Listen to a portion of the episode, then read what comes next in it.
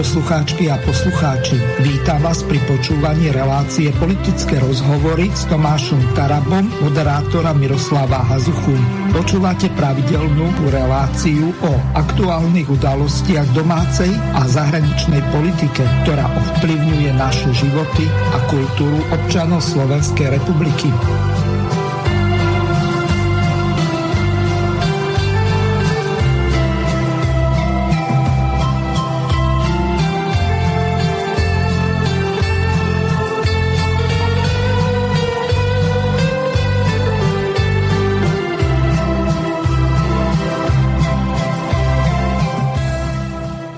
Vážené a milé poslucháčky a poslucháči, vítam vás pri vypočutí si posledného dielu toho ročného politických rozhovorov s Tomášom Tarabom, ktorého srdečne pozdravujem. Ahoj Tomáš. Pozdravujem všetkých, pozdravujem Mirko teba a verím, že e, nám ľudia prepačia, že v tomto, v tomto vianočnom období, lebo stále sme období Vianoc. Církev to slávi ako oktavu, to znamená, že 8 dní sa považuje vlastne ako keby za jeden, takže je Vianočné obdobie, že budeme sa venovať politike, ale zase na druhej strane na konci roka sa to asi tak patrí zhodnotiť toho, čo tento rok priniesol Slovensku. Takže z tohto pohľadu na druhej strane som aj rád, že máme túto možnosť, takže ďakujem a pozdravujem všetkých. Ďakujem veľmi pekne. Ty si si pozval kolegu nielen tvojho, ale aj nášho zo Slobodného vysielača Tomáša Janca, ktorého tiež srdečne pozdravujem. Ahoj Tomáš. Um, a ja pozdravujem a, a som veľmi rád, že som dostal príležitosť takto na sklonku roka sa ešte naposledy prihovoriť poslucháčom Slobodného vysielača. Ďakujem veľmi pekne za pozvanie. Takže Teším sa, verím tomu, že to bude veľmi poučná, zaujímavá relácia. Nakoniec e, celkom dobre som sa bavil na e, niektorých e, videách, ktoré natáčala naša pani prezidentka. Tomáško Taraba teba vôbec nemá rada. Ja neviem, čo medzi vami ten vzťah tak veľmi skomplikovalo, skazilo, ale to je eh, niečo neuveriteľné. A tá Tódova s Tomášom sme sa pred reláciou bavili, ale myslím s Jancom. Vieš, ako ťa uviedla? Tarabe je predstaviteľ teda dezinfoscény a ešte pri tejto téme zostanem, preto... Takže... Spomedzi krajín V4 sú Slováci najnáchylnejší veriť konšpiračným médiám a za konšpiračným teóriám.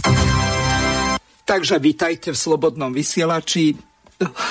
Neviem, asi nás majú za dezolátov, konšpirátorov, ale e, tomuto sa budeme venovať, pretože ja budem pokračovať ďalej pani Čaputová sa rozhodla, e, že bude robiť nejaké vzdelávanie, no neviem do akej miery sa jej to darí, takže pokračujem v tej ukážke. Že minulý týždeň ste zverejnili také edukačné video o sociálnych sieťach, vlastne e, to bude seriál, kde vysvetľujete, ako funguje algoritmus Facebooku a podobne. Má to zmysel? Nepozrie si to zase len tá polovica krajiny, ktorá je zorientovaná a nie je to tak, že tú druhú už nič nepresvedčí? Je to možné, že si to pozrú najmä ľudia, ktorí e, sú zorientovaní alebo čiastočne zorientovaní. Ja verím a dúfam, aj pre mňa tie niektoré informácie boli nové. A to si myslím, že som človek, ktorý je schopný kritického myslenia, ale vzhľadom na množstvo iných tém, ktoré musíme riešiť vo svojich profesiách, nejdeme hĺbšie do istej úrovne, aj pre, pokiaľ ide o Facebook a jeho pôsobenie. Takže si myslím, že to môže byť aj obohatením pre ľudí, ktorí sú schopní kriticky myslieť. A zároveň uh, je tu ešte pomerne veľká skupina ľudí, ľudí, ktorá, uh, ktorá iba o tom jednoducho nevie a nie je zarite presvedčená o tom, že svet pr- funguje proti ním. Uh, to znamená, že nemajú negatívne predpojatie a tam napríklad to môže byť zaujímavé. Som veľmi rada, že sa tomu seriálu darí, alebo teda to, to koľko ľudí to videlo? Cez 600 tisíc je už vlastne zhliadnutí toho prvého dielu a som veľmi, som veľmi rada, aj tie ďalšie diely budú, myslím, veľmi zaujímavé. Facebook nedávno zmazal jedno video bláhu, ale nie je to slabá útecha na to, čo všetko on alebo jemu podobný vyprodukujú publikovali na internete a ako to ohrozuje demokraciu? Je. A je to veľká téma, samozrejme aj vnútropolitické, veď vieme o iniciatíve pani, pani ministerky spravodlivosti nejakým spôsobom regulovať uh, to, čo je za hranicou slobody prejavu, nie v slobody prejavu. Je to téma na európskej úrovni, je to celá globálna téma. Teraz sme mali nedávno sami demokracii organizovaný prezidentom Bidenom. Mám pocit, že v drvivej väčšine príspevkov, ktoré som od hlav štátov počula, boli spomínan, bol spomínaný vplyv sociálnych médií na atmosféru spoločnosti, rozdrobovanie spoločnosti, ohrozovanie demokracie. Ale prečo sa nevyvíja nejaký väčší tlak na to, napríklad, aby, aby Facebook mal viac ľudí, povedzme v každej tej krajine, aj na Slovensku, v Amerike sa o tom veľmi diskutovalo, tam sa to zlepšilo, vieme, že sa zmazali aj nejaké konta. Po útoku na kapitol Twitter zmazal aj, aj účet Donalda Trumpa, ale ako keby Slovensko bolo pre túto spoločnosť bezvýznamná krajina, ale veď oni si to môžu dovoliť mať tu ľudí, ktorí budú viac kontrolovať ten obsah, určite, nie? Určite O tomto sa nedebatuje? Uh, debatuje a bude sa o tom debatovať, myslím, že tento rok uh, veľmi intenzívne aj na európskej úrovni, pretože je vidno, ako, sociálny, uh, pardon, ako sociálne siete majú dopad aj na riešenie pandémie a dezinfo, dezinformácie v tejto oblasti, čo za čím sú konkrétne ľudské životy. A máte pravdu v tom, že z tých štatistík vyplýva, že uh, Facebook ako keby sa menej venuje, menej venuje pozornosti malým krajinám. Čiže to naozaj, a potom aj primerane tomu je tam menšia miera možno zaočkovanosti, je to jeden z faktorov, samozrejme nie jediný. Čiže áno, pripravuje sa regulácia už aj na európskej úrovni o zodpovednosti platformiem. Takže asi nás eh, čo chvíľa zregulujú. Obidvaja ste odborníci v tejto oblasti. Tomáš Janco je právnik, Tomáš Taraba je politolog. Takže páni, ideme si toto rozobrať, čo nás čaká v budúcom roku a ako ďaleko to môže ohľadom obmedzovania slobody prejavu zaísť. No ja som veľmi rád Zuzane Čaputovej, že poskytla e, práve tento rozhovor, pretože na sklonku roku čoraz viac ona ukazuje, že kto ona je. Hej, to je proste jeden nedemokratický zmyšľajúci politik, ktorému vadí slobodu, sloboda slova.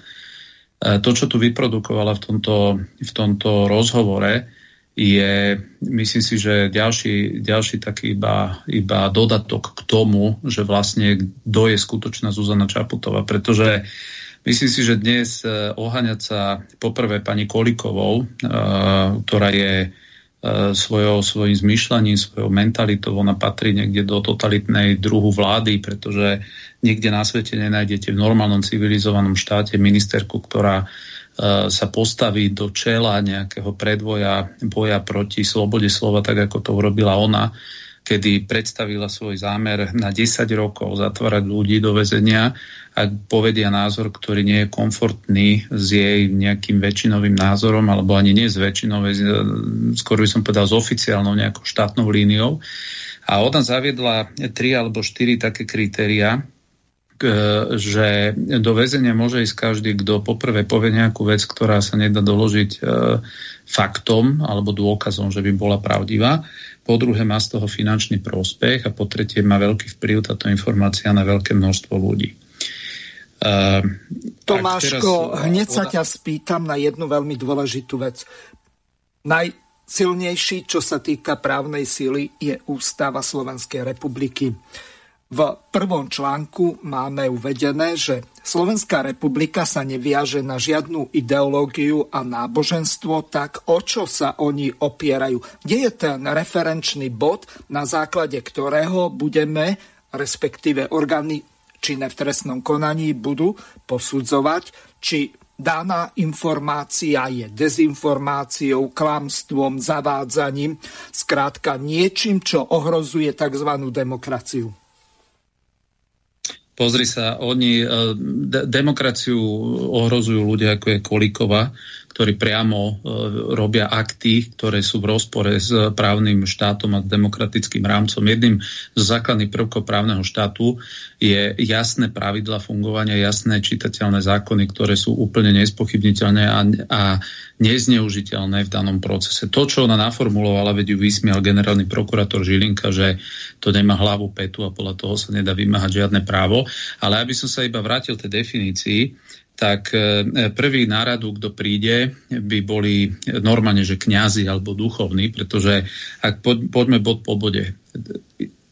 Kňaz každú nedelu hlásá otázky viery, ktoré ne, nedajú sa doložiť faktograficky, vedou sa nedajú doložiť, že sú pravdivé. Ak rozpráva kňaz, že existuje nebo, peklo a podobne, to sú veličiny, ktoré patria do, do uh, by som povedal, nadprirodzená, ale nie do, do nejakého faktografického rámca, ktorý sa dá doložiť. Takže splňajú prvú podmienku, ktoré, ktorú povedala Kolikova. Druhú podmienku, ktorú splňajú, je, že každú nedelu ľudia hadžu do e, do tých zvončekov nejaké peniaze, takže dá sa povedať, že tí kňazi majú z toho v podstate nejaký benefit tým, že vlastne hlásajú nejakú, nejakú vec, ktorá sa nezakladá z pohľadu kolikovej na faktografii. A po tretie, a po tretie ovplyvňujú veľký počet ľudí, veď o tom sa nemusíme baviť, že každá viera ovplyvňuje veľký počet ľudí. Takže podľa tejto E, definície ministerky, ktorú ja nazývam despotická ministerka, je prvý nárade, kto by, koho by ona pozatvárala, sú všetci predstavitelia cirkvi. Vôbec ma to neprekvapuje, pretože, pretože progresivizmus je vlastne neomarxizmus, ona je, ona je úplne z toho zosobnená tvár.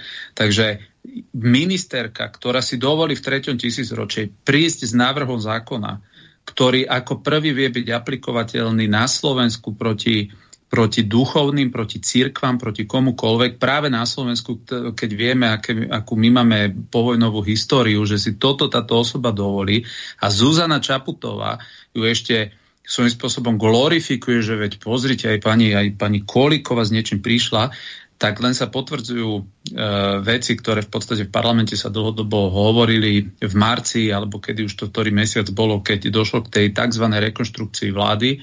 Zuzana Čaputová mala dve personálne podmienky v tejto vláde a to je, aby ministerko spravodlivosti bola Kolíková. Veľmi dobre si pamätáme, ako ona reagovala na túto osobu, kde, ju, kde, kde si oni také vzájomné poklony dávala, že, dávali, že ona je vlastne ikona nejaká spravodlivosti na Slovensku. A po druhé, druhou personou, ktorá sa ocita v tej vláde vďaka Čapotovi Lengvarsky. My sme jediný štát, ktorý má generála ministra zdravotníctva. Si predstavte, že koľko tu máme tisícov kvalitných lekárov, Žiaľ, veľa z nich vďaka Lengvarskému opustilo ministerstvo zdravotníctva a my nevieme z, ani z plejady týchto lekárov nikoho akože nájsť, alebo sa tvárime, že nemáme nikoho vhodnejšieho ako je generál, ktorý sám o sebe povedal, že nepoužíva už dlhé roky mozog, len plní rozkazy. A podľa mňa práve preto sa stal tým, ministr, tým ministrom.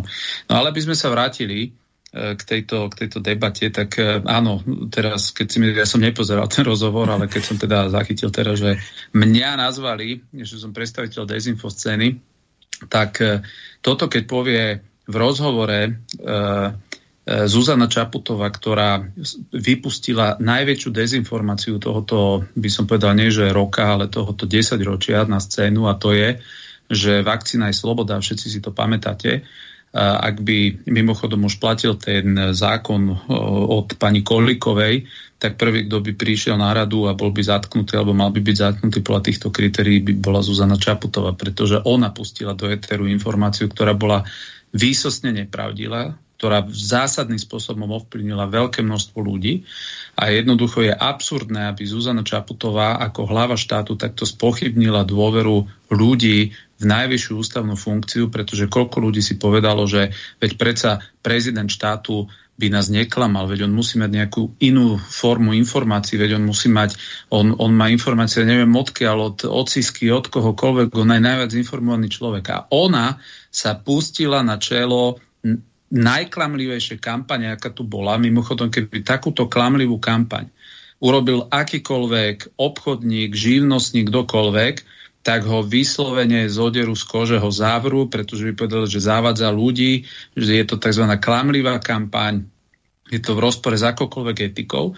Takže táto osoba, ktorá je líderkou dezinfoscény na základe tohoto, nemá najmenšie právo sa vyjadrovať ku komukoľvek inému. To je poprvé. Po druhé, Áno, oni, môžeš to úplne vidieť, že problém nastal niekde úplne inde a ten problém je v tom, že bolo obdobie, bolo, bol čas, kedy um, v podstate oni, oni určovali témy. Hej. Oni mali podchytené médiá, ty si sa v živote do tých médií nemal šancu dostať, jedine ak, tak e, spôsobom, ako určili oni, to znamená, oni si niekoho povedzme teraz vytipovali a povedali tomu, tohoto poďme reputačne zlikvidovať. A ty si sa teraz dobíjal, dobíjal, že prosím vás, aspoň mi dajte právo sa vyjadriť. A oni ti povedali, že ti ho nedajú, že môžeš sa obratiť na súd a súd do 3 alebo 4 alebo 5 rokov rozhodne, že, ti, že majú povinnosť sa ti ospravedlniť. Veď toto mimochodom robil ten Hríbov týždeň, keď okydali arcibiskupa uh, emeritného v Trnave. Áno, kde si vymyslel, normálne, normálne tento typek si vymyslel na, na Sokola, že zdefraudoval 500 miliónov slovenských korún, ešte si tam poplietol mena, tam boli nejakí menovci, on to, on to proste vy, vyfabrikovali aj s tým Ulisakom, uh, Mikloškom, ktorý bol autorom celej tejto kanonády na, na uh, Sokola arcibiskupa Sokola. Oni si vymysleli príbehy, okydávali ho, 12 rokov, myslím, to trvalo. Predpokladám, že naťahovalo sa tými súdmi, ako sa dalo, pretože nech mi je odpustené, zrejme rátali aj vzhľadom na vyšší vek arcibiskupa Sokola, že nejak to proste premrh, pre, prehrmi tak, že ten súd ani nepríde ku koncu, no lenže pán Boh mu dal zdravia a život, takže to celé zbehlo a musia sa mu po 12 rokoch nejako maličkové, to sa mu niekde museli ospravedlniť. A takto si tu oni fungovali a proste k tomu ešte oni dominovali na sociálnych sieťach, mali v podstate najväčšie výtlaky všade. To znamená, takto to tu bolo, no lenže to, tieto časy sa zmenili. Hej. Tie časy sa zmenili dnes z desiatich najviac by som povedal najvplyvnejších politikov na Slovensku, ktorí majú úplne najväčšie dosahy je 8 dnes opozičných, e, vďaka teda všetkým čitateľom. Mám tu čest sa nachádzať v prvej peťke, som predbehol Petra Pelegriniho. No a popri tom, oni zrazu teraz zistili pomaličky, že im až tak veľmi tie médiá nie sú na nič, okrem ako to niekedy Donald Trump hovoril, že on keď mal, on keď mal uh, takéto dosahy, tak hovoril, že on má väčšie dosahy ako tie médiá, len nemá tie dlhy, ktoré majú tie médiá kvôli tým redakciám. Takže toto nejak sa teraz akože tak utriasa. No a zrazu do toho teraz e, naverbovali znova Čaputovu, ktorá mimochodom o sociálnych sieťach vie z veľké nič, však to tam aj priznala, že čo sa ona všetko o tom dozvedela. To znamená opäť, ako za nejakým panačikom prišli za ňou, povedali, vieš čo, potrebujeme tu, aby opäť sme si udržali nejaké dominantné postavenie mediálne, treba treba vlastne upozorniť ľudí, že nečítajte, nechoďte ani na ten Facebook, nechoďte ani na ten YouTube, lebo však aj tam sú vysoké dosahy tých videí, len čítajte teda si túto, týchto pár vybraných mainstreamových plátkov, kde proste, no ale tak, tak toto nie je, proste čas sa zmenil, ja viem si živo predstaviť tú ich frustráciu, že jednoducho už ten ich vplyv nie je taký, ako bol, Jednoducho myšlienkám sa nikdy nedalo ani názorom zabrániť, mohli proti tomu robiť kto chcel, čo chcel. Aj za komunistov sa tu pašovala literatúra, našla si tých čitateľov. Veľmi dobre vieme, že sa to nepodarilo ani v staroveku, ani v stredoveku. Proste e, ideám nezabránia, môžu ich nazývať, nálepkovať ako chcú, môžu, môžu ukazovať na ľudí, že to sú proste tí dezolati a tak ďalej ale výsledok je jednoducho taký, že ich číta čoraz menej ľudí a tí, ktorých aj čítajú, tak už im takú váhu nedávajú. Môžu si za to sami. Môžu si za to sami, pretože dokázali za tie roky, že oni nemajú nič ani s demokraciou, ani s právnym štátom, žiadne seriózne médiá by si nikdy nedovolili to, čo tu urobili tieto kadejaké oligarchické plátky, ktoré tu vynašali zo spisov, z vyšetrovacích, tvárili sa, že pre nich tu neplatia zákony, jednoducho oni si určovali, koho akú pravdu komu dajú, v živote nedávali pocit ani čitateľom, že sú nestranní, no a teraz by najradšej boli, keby nejaká Čaputova tu prišla a urobila nejakú osvetu medzi ľuďmi a povedali, no, no, no, tých nečítajte, tam tie profily, radšej sa vypnite všetci z Facebooku a tak ďalej. To, čo sa v podstate udialo tejto rovine, že začínajú pár takých lastovičiek sa tu ozývať, že oni odchádzajú z Facebooku. Nech sa páči, to je, to len výsledok proste tej prehry. Proste si zober tú frustráciu, že že eh, jednoducho eh, oni majú že, že desatinové alebo stotinové dosahy, tie ich statusy, oni keď niečo napíšu proste na Facebook alebo proste podobne, tak jednoducho tá éra, kedy oni, kedy oni eh, hýbali verejnou miekou na Slovensku sa proste končí. Sa končí a ja proste si viem predstaviť, že majú z toho hlavy bol, no ale proste tak to je. Ja, ja im odporúčam radšej, aby viedli úplne serióznu, normálnu spravodajskú činnosť ako, ako média, ktoré majú túto povinnosť, aby dávali úplne vyvážené, rovnocené informácie všetkým, ale toto, čo oni robia, to je jednostranná propaganda, e, ktorá nemá s etickou a normálnou žurnalistikou dlhodobo už nič spoločné a jednoducho ten, týmto spôsobom môžu si tam aj 100 čaputových do kadejakých mainstreamových kampaní zatiahnuť, sa im to nepodarí vôbec akože otočiť. A to, že Čaputova sa chváli vlastne tým, že ona vedome v zahraničí a tak ďalej lobuje v, o, v prospech obmedzovania slova, no tak to je presne tá vý, vý, vízitka, ktorú má. A, a poslednú vec, a dávam Tomášovi slovo, pretože to vidíme na všetkých proste tyradách. To je najnovšia vec, ktorá sa udiala, že nejaký generál Lengvarsky si dovolí, si dovolí na štátny Facebook ministerstva zdravotníctva napísať 5 mien lekárov, že voči ním začal úrad pre verejné zdravotníctvo nejaké konanie.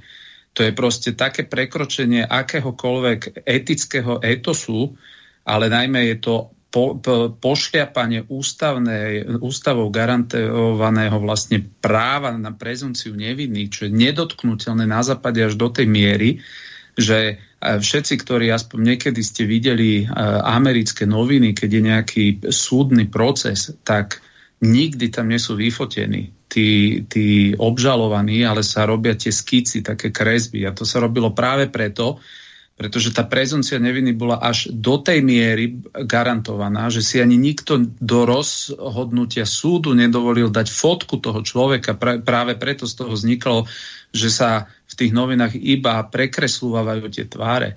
A tu si dovol nejaký generál, ktorý nesiaha ani popety týmto ľuďom, dovolí nalepiť na nich nálepku, že pozor, tuto začíname nejaké konanie voči nejakým lekárom, inak povedané medzi riadkami bacha na nich, oni sú asi nejakí šarlatani alebo niečo podobné, čím pošliapal tým ľuďom dôstojnosť už len preto, že oni sa neživia politikou, oni nemajú nič s týmito eh, lengvarského farma biznismi, ku ktorým sa on hlási tým, že povie, že on robí len to, čo mu povie nejaký Pfizer, ako inak si to normálne analýzujúci človek má takéto vyjadrenie proste vysvetliť. A ten človek si dovolí pošliapať odbornú čest týchto ľudí, pretože toto, toto je niečo, čo sa nedá akceptovať. Sa normálnej spoločnosti nedá akceptovať. To by som rozprával, keby sa to týkalo akoľvek druhej strany.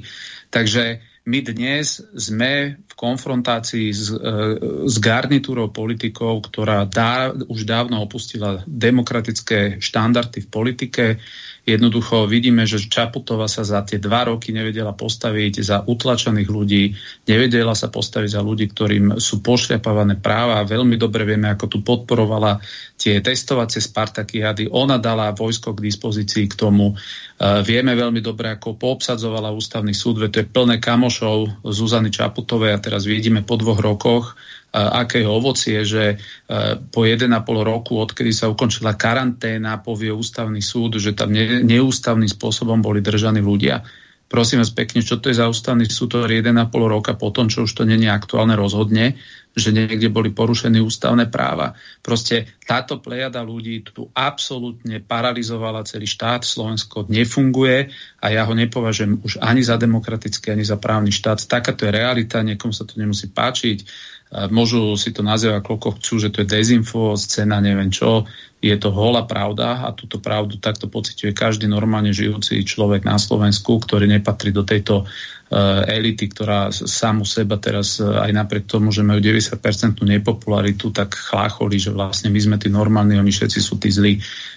Toto je ich svet, my tento svet budeme pomenovať tak, ako je a myslím si, že, že ten následujúci rok, e, tento by som povedal spor, iba, iba vyhrotí, pretože, pretože toto ona ako prezidentka dávno opustila tú, tú platformu, kedy mala spájať nejaké tábory, ale ona sa vyslovene dostala iba na jednu stranu a všetko to v podstate pochádza e, od nej. Každý vie, že Heger vždy telefonuje jej, keď si ide e, akýkoľvek zákon, dať schváliť. Vidíme, čo spravila teraz pri zákone o národných parkoch. Podpísala ho v podstate, že ani ešte ledva uschol papier na tom. To, že ten zákon výrazným spôsobom obmedzí na Slovensku E, vôbec to, že na 10% územia pomaly Slováci nebudú môcť vkročiť, ale nejaké bruselské mimovládky tam budú cesto vyťahovať stovky miliónov eur, to je úplne druhá vec. To znamená, toto je dnes jej obraz ako prezidentky a to, že sa ona púšťa do nejakých pseudo primitívnych tém o tom, že ako vyjde vysvetľovať Slovakom, ako fungujú sociálne siete, no tak to nech nechá na Zuckerberga, na majiteľa Facebooku, čo sa ona do tohoto montuje, ona nech sa stará o to aby tí chlapci, ktorých si ona dosadzovala na ústavný súd, aby konali včas, aby obhajovali práva ľudí a nie, aby tu ona riešila sociálne siete. To je môj názor a myslím si, že to je názor drví ve väčšiny Slovakov. Ja tu mám eh, pripravenú ja mám eh, pri... jednu pomerne dôležitú ukážku. Neviem, eh, do akej miery v prípade patriarchátu byzantského katolického obradu by e, vyhodnotili tí kolikovej agenti, po prípade chlapci z NAKA, vrátane Lipšica ako špecializovaného prokurátora a Honza a ďalších tých exotov. Napríklad takéto teologické e, vysvetlenie, konkrétne patriarcha Eliáša, e, tých cirkevných tajomníkov Timoteja a Metodeja, ktorí povedali toto.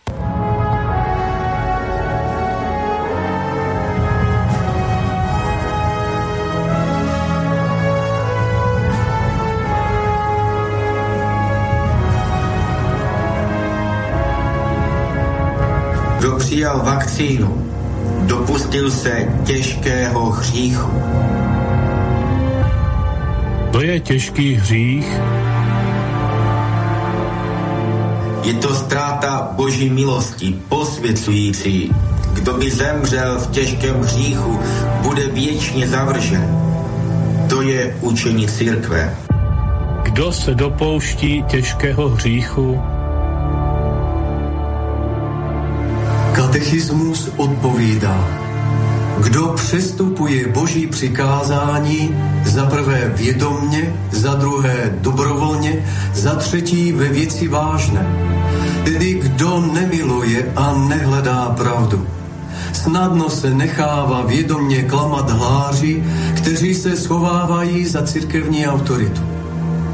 Přijmout mRNA vakcínu je věc závažná, neboť za A tato vakcína narušuje lidský genom, to je vzpoura proti Bohu stvořiteli. Za B. Tato vakcína je součástí procesu čipizace. Před níž Bible varuje ohnivým jezerem. Za C. Tato vakcína obsahuje tkáň ze zavražděného dítěte.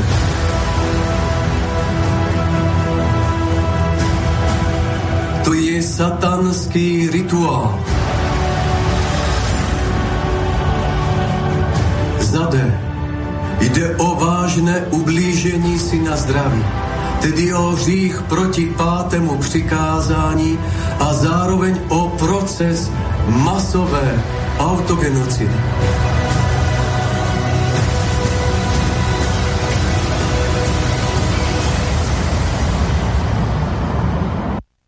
Takže otázka na Tomáša Janca. Je možné niekoho stíhať za teologický názor, keď on je čelným predstaviteľom napríklad pravoslávnej cirkvi alebo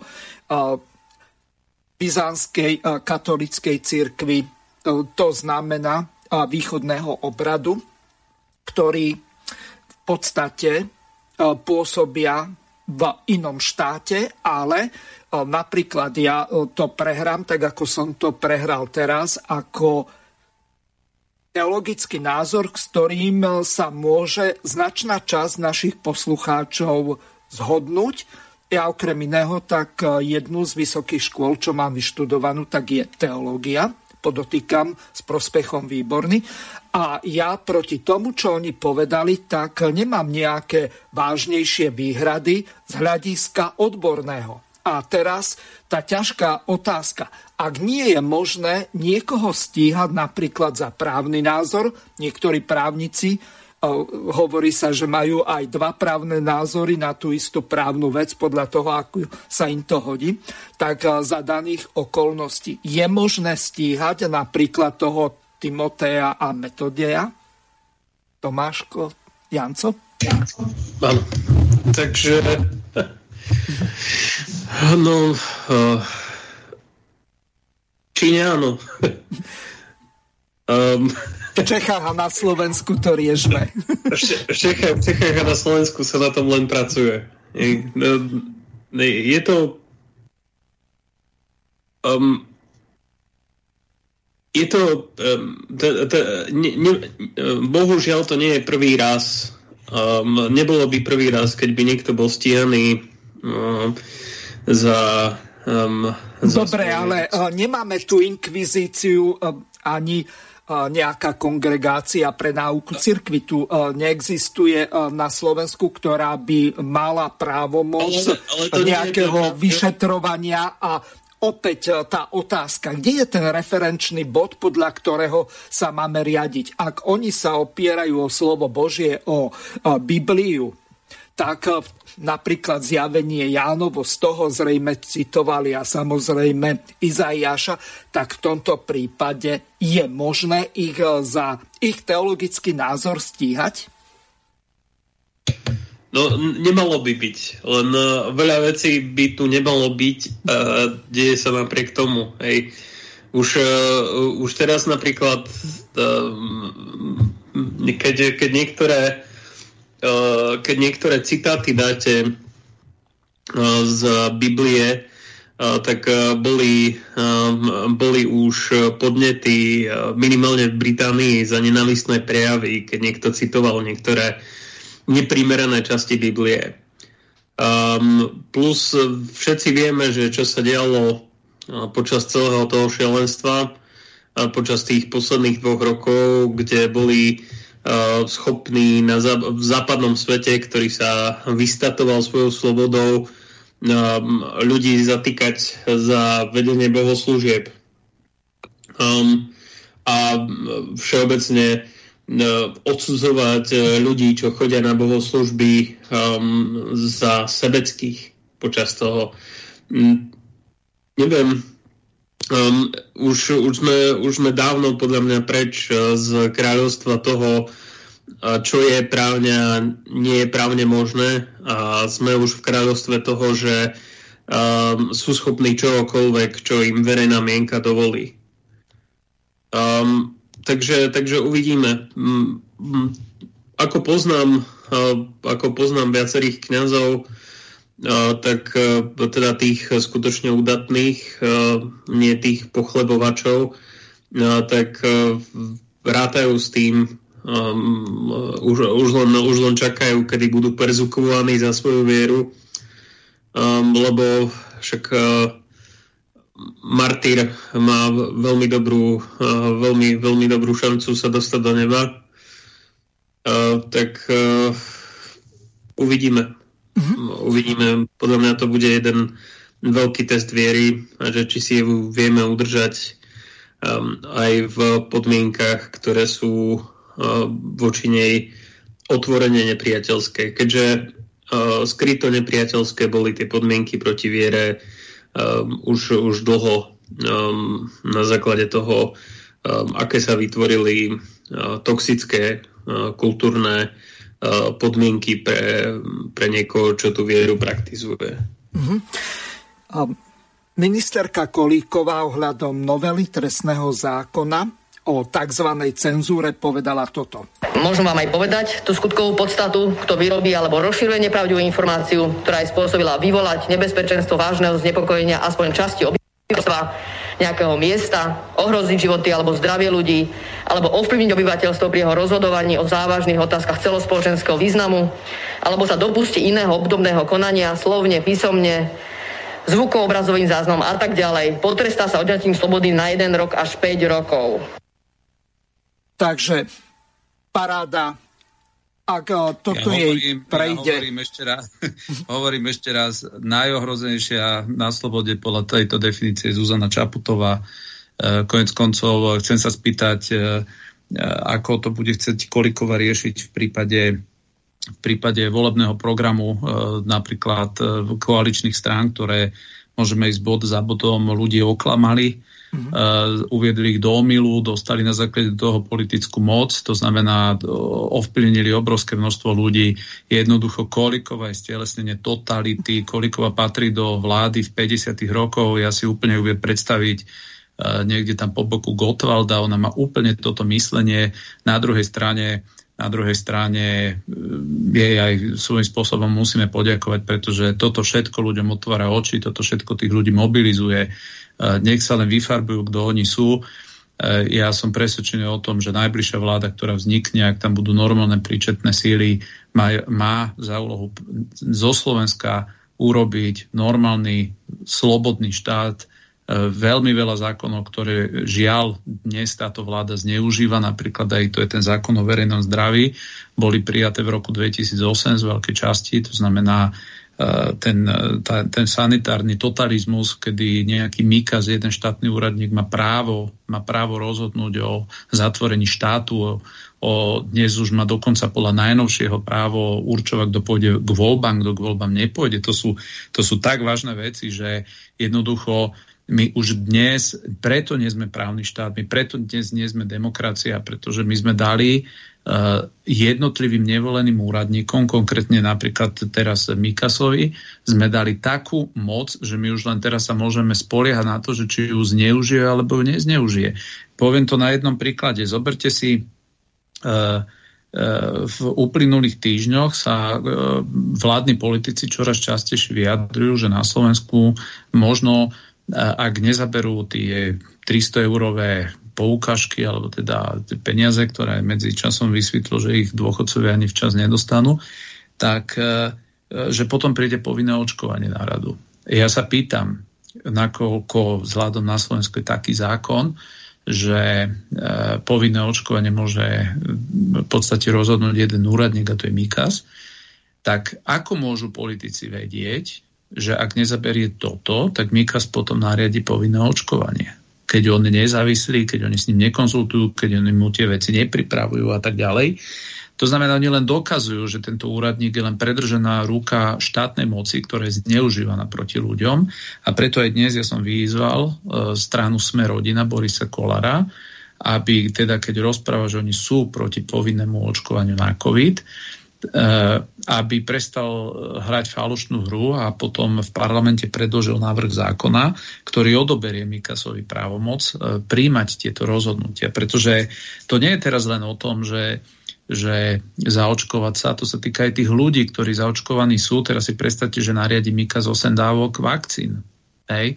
A teraz vy si poviete v určitom momente, že dobre, ale mne už stačili 3, mne stačili 4, mne stačilo 5 a teraz Mikas bude mať nad vami väčšiu moc, ako má v štátom volený parlament.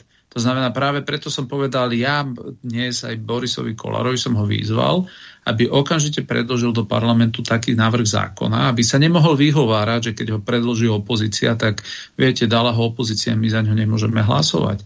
Takže ak to neurobí, tak v opačnom prípade neplatí téza, že oni sú proti povinnému očkovaniu, pretože v skutočnosti sú za povinné očkovanie, lebo vedia, že to povinné očkovanie bude formálne nariadovať ich predlžená vládna ruka, ktorou je dnes Mikas. Takže toto všetko sú zákony ktoré bude treba dať okamžite do poriadku. Dnes Slovensko nie je demokratický štát, opakujem to ešte raz, nie sme právny štát, pretože e, základom práva je, že musí byť predvídateľnosť. A dnes v štáte nie je žiadna predvídateľnosť, pretože vy neviete, čo zo ráno nadiktujú Mikasovi a na druhej strane vidíte, že máte ústavný súd, ktorý úplne v pohode nekoná rok a pol ja vám poviem jeden úplne triviálny príklad. Pred rokom, takto pred rokom, v skrátenom legislatívnom konaní, ak si pamätáte, bolo to myslím v tom čase, jak si tam dávali tú maliarskú fóliu e, za 5 centov a tvá, keď ľudí na druhej strane e, im hrozili trestnými stíhaniami, že ak by náhodou infikovaní išli po ulici, tak e, pomaly dostanú v núdzovom stave do živote za šírenie nebezpečnej choroby, ale oni vtedy doliezli do parlamentu a schovali sa za tú 5 fóliu, ktorá keď ju tam lepili, tak sa im len trhala.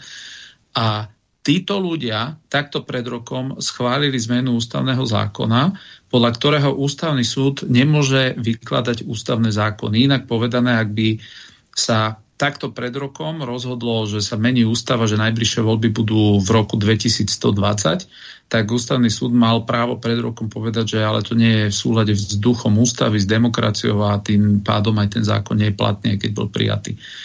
Došiel šéf ústavného súdu do parlamentu tam vyplakávať, e, že viete to, keď príjmete tento zákon, tým pádom zo Slovenska vytvárate podhubie pre vlastne vznik nedemokratického zriadenia a podobne, tak my ako opozícia sme dali námietku voči tomuto ústavnému zákonu a za, za celý jeden rok nám ústavný súd ani neodpovedal, že či to prijal Rozumiete, že či to akceptoval vôbec, že sa tým bude zaoberať. Takto funguje Čaputové ústavný súd plný dňou dosadených jej kamarátov, že oni rok ani nedajú opozícii vedieť, že či sa budú zaoberať niečím, čo sám predseda ústavného súdu nazval podhubím pre rozklad demokratického zriadenia. Tak mi povedzte, čo iné už ústavný súd má za úlohu, ako chrániť demokratické zriadenie a ústavné práva a slobody. A on za rok nám nepovie ani toto. A tretia vec, ktorá je, a preto hovorím, Slovensko nie je ani právny, ani demokratický štát, že bola to táto vláda, ktorá prijala zákon, že do roku 2025 sa občania Slovenskej republiky ako jednotlivci nemôžu obracať na ústavný súd vo otázke zákonov súvisiaci s covidom.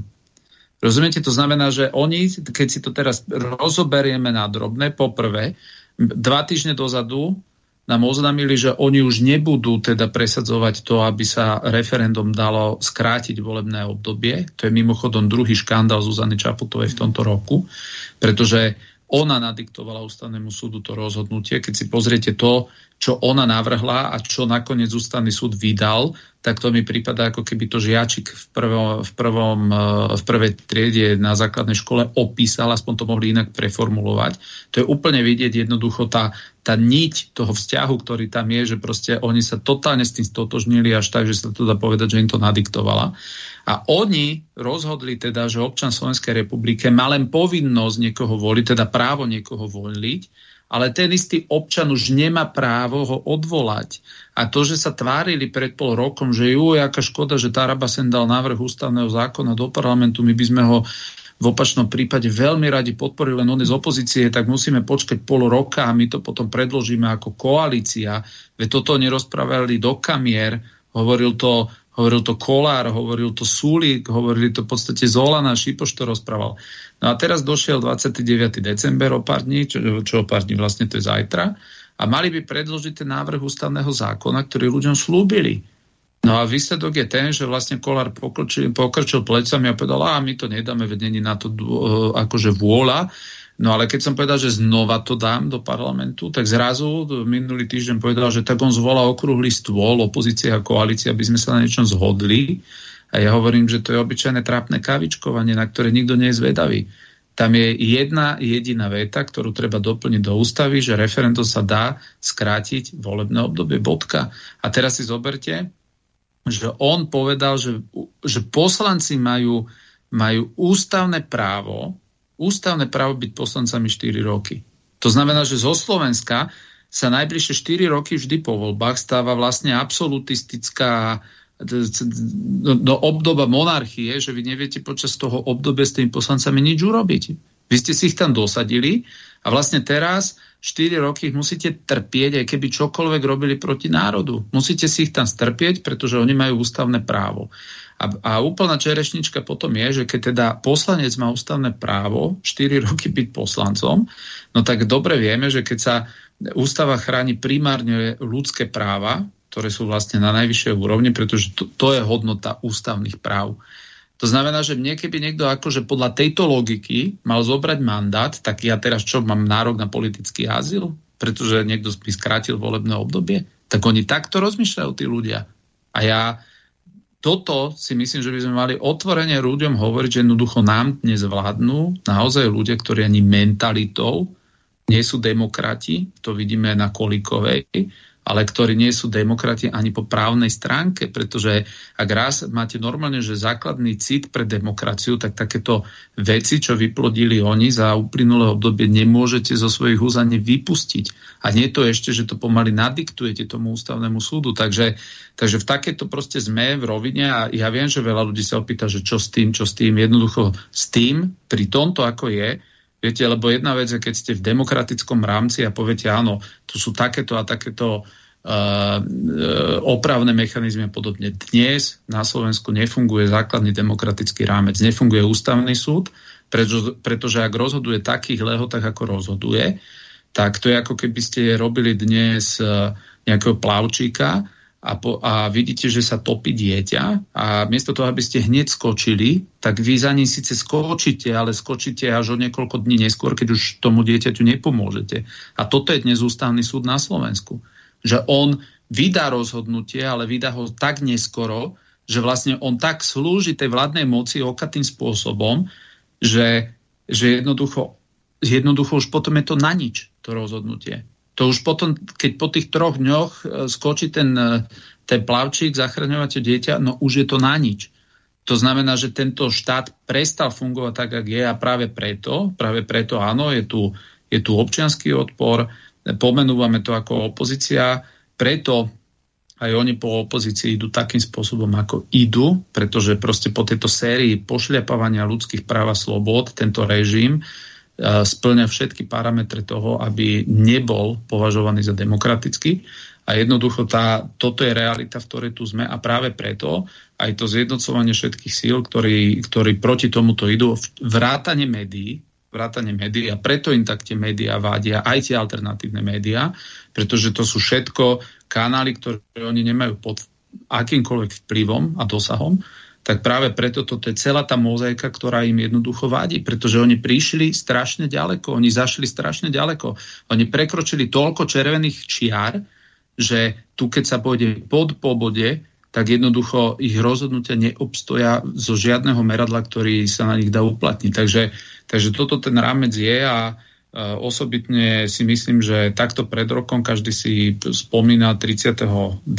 na tú informáciu, ktorá sa udiala v prípade smrti generála Lučanského verím, že uh, nikto uh, nespochybní to, že práve táto, táto smrť bola jedným z tým, by som povedal, takých, takých budičekov toho, že, že aké metódy uh, či vyšetrovacie, či psychického natlaku, či toho linčovania, porušovania prezumcie nevinný, oni, táto generácia za politickým cieľom začala už vtedy používať a zneužívať.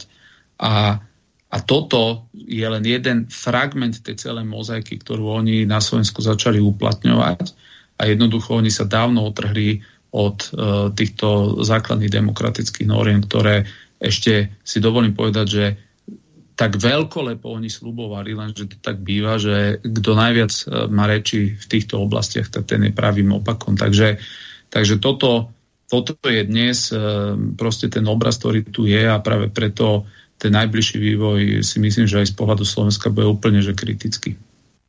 Z hľadiska medzinárodného, medzinárodného práva, tak e, v podstate dva zločiny proti ľudskosti sú nepremlčateľné. To znamená genocída a e, mučenie. Čiže otázka na Tomáša Janca. Je možné vôbec z hľadiska medzinárodného práva alebo aj z hľadiska e, slovenského práva e, to úmrtie generála Lučanského preskúmať e, po odchode tejto vlády, alebo sa tam bude vzťahovať tá premlčacia lehota hoc aj na vraždu? Um, to, to všetko závisí lebo treba si, treba si uvedomiť jednu vec, eh, že bohužiaľ eh, tie, tie medzinárodné eh, tie, tie medzinárodné orgány trestnej povahy sú do veľkej miery aj, aj politickými orgánmi. A veľmi často sa na niektoré veci neprizerá, keď to, keď to nie je práve priateľné z nejakého politického hľadiska a na niektoré veci sa prizerá možno prísnejšie, ako by sa malo, lebo, lebo to práve politicky vyhovuje. Mm-hmm. Um, takže, takže všetko to závisí od toho, že, um, že aká bude situácia. Ako samozrejme, to, to uh, už, už z hľadiska Európskej únie, hej, um, už z hľadiska Európskej únie by toto, čo sa stalo, malo byť úplne nepripustné. Hej. Mali by sme byť uh, uh, podobne sankcionovaní um, na eurofondoch a na, čom, na kto vie čom, um, ako, um, ako ktokoľvek iný, keď, keď, sa, keď sa postavil proti, um, proti ľudským právam.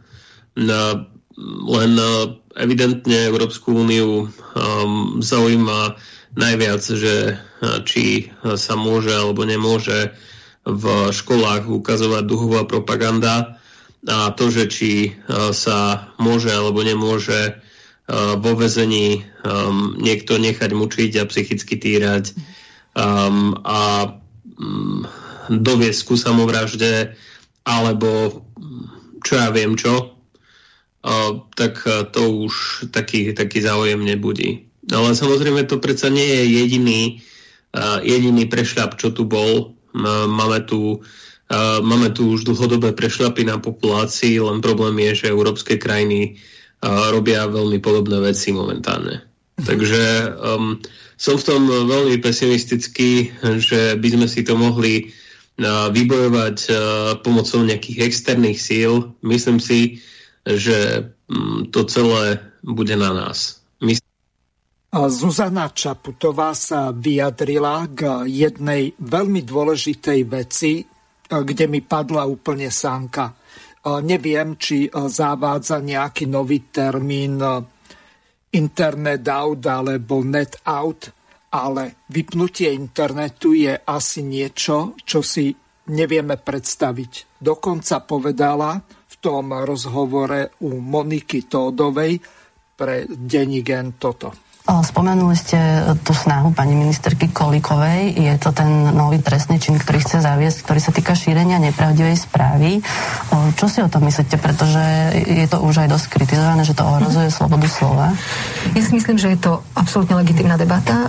Nedávno, keď sme spolu telefonovali s pani ministerkou, hovorila, že pripravuje zvolanie pracovnej skupiny, pretože áno, to, kde je ako keby le, môže byť legitimná výtka voči takémuto úmyslu, je formulácia.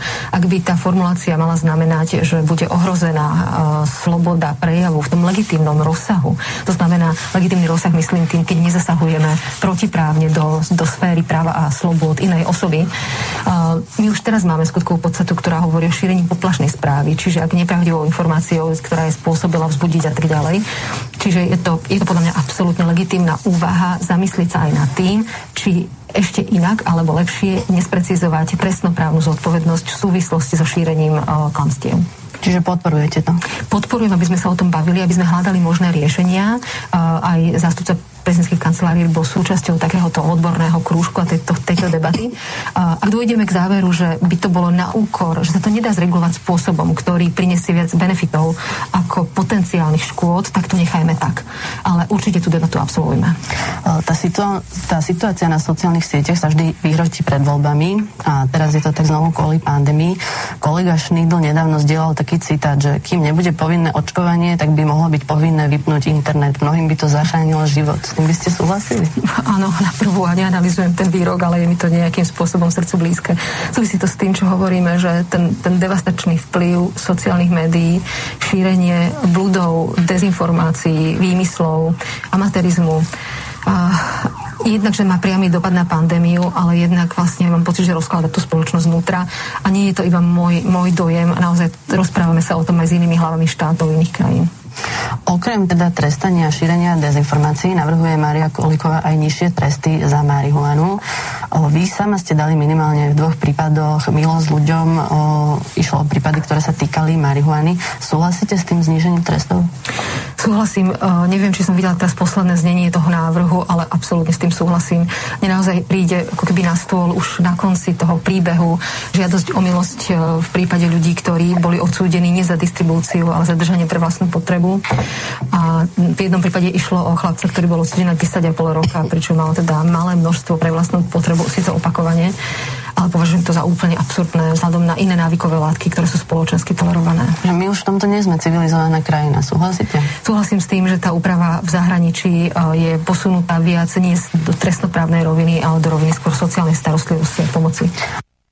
Takže ak sa vypne internet, tak budeme zrejme civilizovaná krajina. Ak tu budú narkomani pobehovať e, s neobmedzenými nejakými dávkami, možno, že mi im aj nejaké limity sa dajú, E, že koľko môže mať pre osobnú potrebu pri sebe, koľko môže mať uskladnené doma, koľko môže mať v nejakom centrálnom sklade a tak ďalej. Čiže e, my sa kde vlastne dostávame? Tomáš, je to vôbec možné, že takéto smerovanie Kolikova už nie je ani ministerkou spravodlivosti, ale ministerkou pravdy, tak ako z toho Orvelovho románu 1984.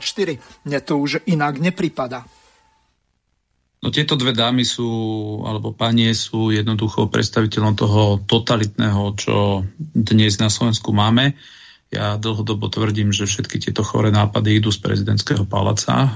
Zuzana Čaputová ona len testuje cez takéto figurky ako cez Kolikovu, Legvarského a podobne, aké je spätná väzba, potom sa Eh, buď k tomu prihlasí úplne, alebo keď vidí, že tá reakcia ide priďaleko, tak potom povie, že v prípade to nechajme tak. Um, Dag Daniš, myslím na niektorom, eh, on teraz píše, myslím pre postoj, postoj. Uh-huh. tak tento napísal taký nadpis úplne elegantne a pravdivo to, pamätáte si tú reklamu, ktorá bola, že zober uh, loptu a nie drogy. Tak on to tak preformuloval po tomto nápade e, tohoto Dua Čaputová Koliková, že zavri hubu a žer drogy. Hej, toto je ich volebný a programový v podstate náplň ich činnosti. Je úplne absurdné, je úplne absurdné, že e, pre programom, základným programom je e, dekriminalizácia drog a na druhej strane zatváranie ľudí za názor a oni sa k tomuto normálne že hlásia. A to, že niekto povie, že vypneme internet, prosím vás, to okrem Čaputovej podľa mňa už povedal iba Kim Il-sen. Ja dokonca aj v Číne sa tvária, že ten internet funguje a ani Číňania nevedia, že niektoré stránky sú blokované, teda nie všetci. A to, že ona povie, že jej srdcu blízke vypnúť na Slovensku internet, to je, dnes internet je pre Slovako presne to, čo pred 50 rokmi boli len noviny hej, alebo knížky. Predstavte si, že by niekto povedal pre 50 rokmi som za to, aby sa na Slovensku prestali vydávať noviny a knihy. Toto ona povedala. Toto ona povedala, toto, toto je jej myslenie. To znamená, to znamená, áno, mňa ako politika, ktorý je za absolútnu slobodu slova, e, ktorý presadzuje e, slobodu všetkých ľudí bez hľadu na vierovýznanie a tak ja práve úplne v tomto chápem, že proste ona má so mňou problém. Táto osoba, ktorá nemá problém zneužiť svoj mediálny vplyv na to, aby podoťahovala svojmu kamošovi na, e, na uh, modnú prehľadku celoštátne médiá, hej, čo, sú, čo je pridaná hodnota za stoviek tisíc eur, keby ten pánko si mal zaplatiť reklamu za niekoľko stoviek tisíc eur, tak by to asi nerobil, ale keď si tam zavolá Čaputovu a tá, a tá tam ponosí všetky svoje mainstreamové médiá, tak e, to, toto je jednoducho tá, tá nechutná dvojitá tvár, ktorá proste tu e, naplno sa tvári, že ona stojí nad zákonmi, pretože ona môže ľuďom odkázať, že ona je, je jej srdcu blízko je vypnúť ľuď, ľuďom internet, to znamená zdroj informácií. Hej. Ona, ona povie, že vlastne ľudia sú tak nesvojprávni alebo, alebo ju tak ohrozujú, že ona, ktorá je zdrojom všetkej dezinformácie z tohto roku, s tou jej kampaňou Vakcína je sloboda, tak ona povie, že ľuďom vypne proste internet. Takže, takže toto sú, to, to, to, to nie sú nejaké také veci, že zle sme sa pochopili, alebo že no, že tak berme to ako vtip. Toto nerozpráva nejaký nejaký, ja neviem, na okraji politického spektra nejaký človek. Toto rozpráva najvyšší ústavný činiteľ, človek, ktorý, ktorý v podstate nikdy nemôže vypustiť niečo, s čím nie je 100% stotožnený, pretože tak je ten systém nastavený.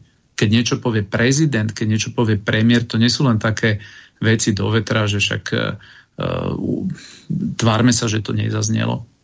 No mm-hmm. samozrejme, že to zaznelo, toto je jej myslenie, ktoré odráža úplne kompletne aj jej politický pohľad na Slovensko. Pretože ak človek má takéto myslenie, no tak samozrejme, že najbližší ľudia jej sú potom ľudia, politici, ktorí majú to myslenie rovnaké a preto mňa vôbec neprekvapuje, že pre ňo najbližším politickým partnerom eh, v celej tejto vláde je, Kolikova.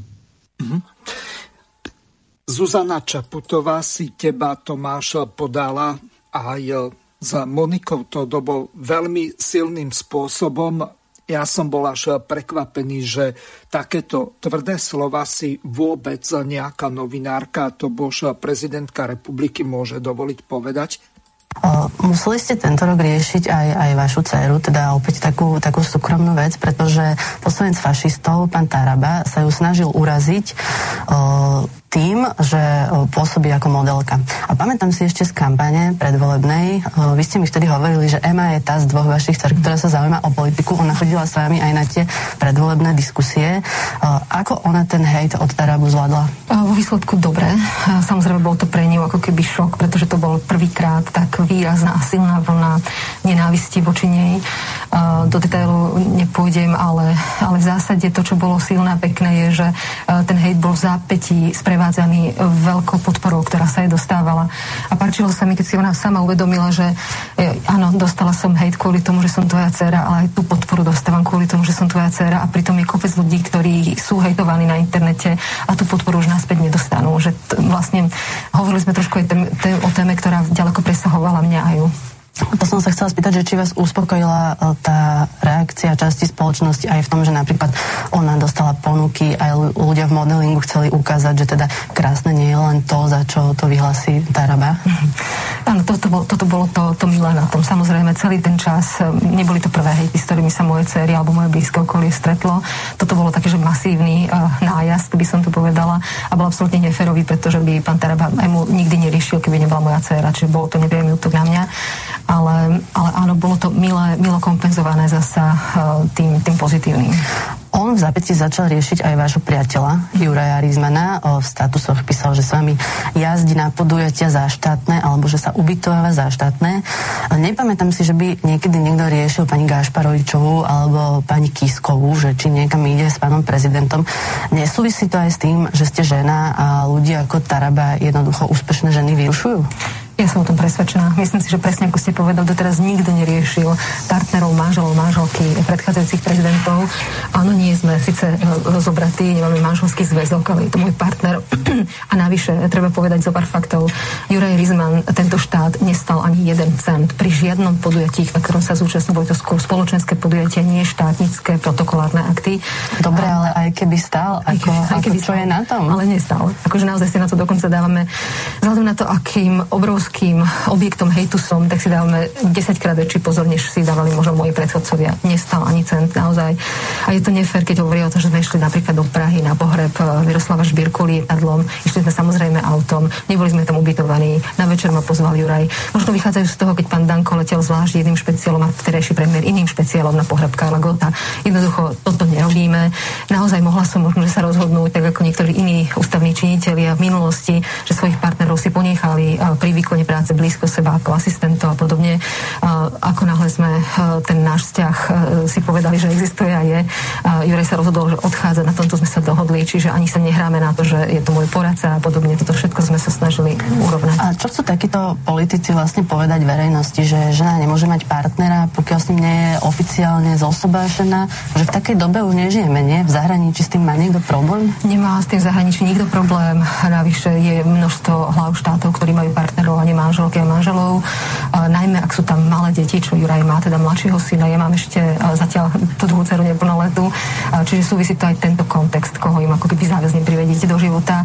Jednoducho takto to zatiaľ máme a je to úplne v poriadku a naozaj, keď sa zúčastňuje, tak sú to spoločenské podujatia. Veľakrát je to práve na pozvanie tej druhej hlavy štátu, ako Salzburgu na festival. Takže ideme si to teraz rozobrať. Ako je vlastne možné, že na základe toho tvojho podľa môjho názoru nevinného vyjadrenia, kde si v podstate okomentoval, že e, máme novú modelku, alebo neviem, ako už presne to bolo, tak e, takáto vlna nenávisti voči tebe e, zo strany liberálnych mainstreamových alebo žumstreamových médií, mne toto prípada ako bulvar. To dcera prezidentky, ktorá má, čo ja viem, 17,5 roka z hodovokolnosti. Včera som pozeral jeden film, kde hovorili tí vojenskí veteráni o tom, že ženy nastupovali v 17,5 roka, keď dovršili do armády. Čiže za týchto okolností, ako je vlastne možné, že niekto sa stáva nejakou celebritou s nadštandardným postavením, že je nedotknutelný a tak ďalej. Keby útočili po kohokoľvek v, vo veku 17,5 roka, to by e, nebol dcerou e, prezidentky, e, tak v tom prípade to prebehne ako nič a nikto sa nad niečím takýmto ani nepozastaví. Nejde o vek, ani o to, že akým spôsobom to bolo povedané, ale o to, aké to má pre teba nedozierne následky. Okrem toho, e, keď sme to preberali, že ti e, parádne stupnú preferencie, tak e, to je síce fakt, už si prebehol prsia vietnamskej puberťačky aj Pelegrini ho veľmi tesne, ale na druhej strane vidíme, že ona si pokoj nedá. Ani Todová, ani Čaputová.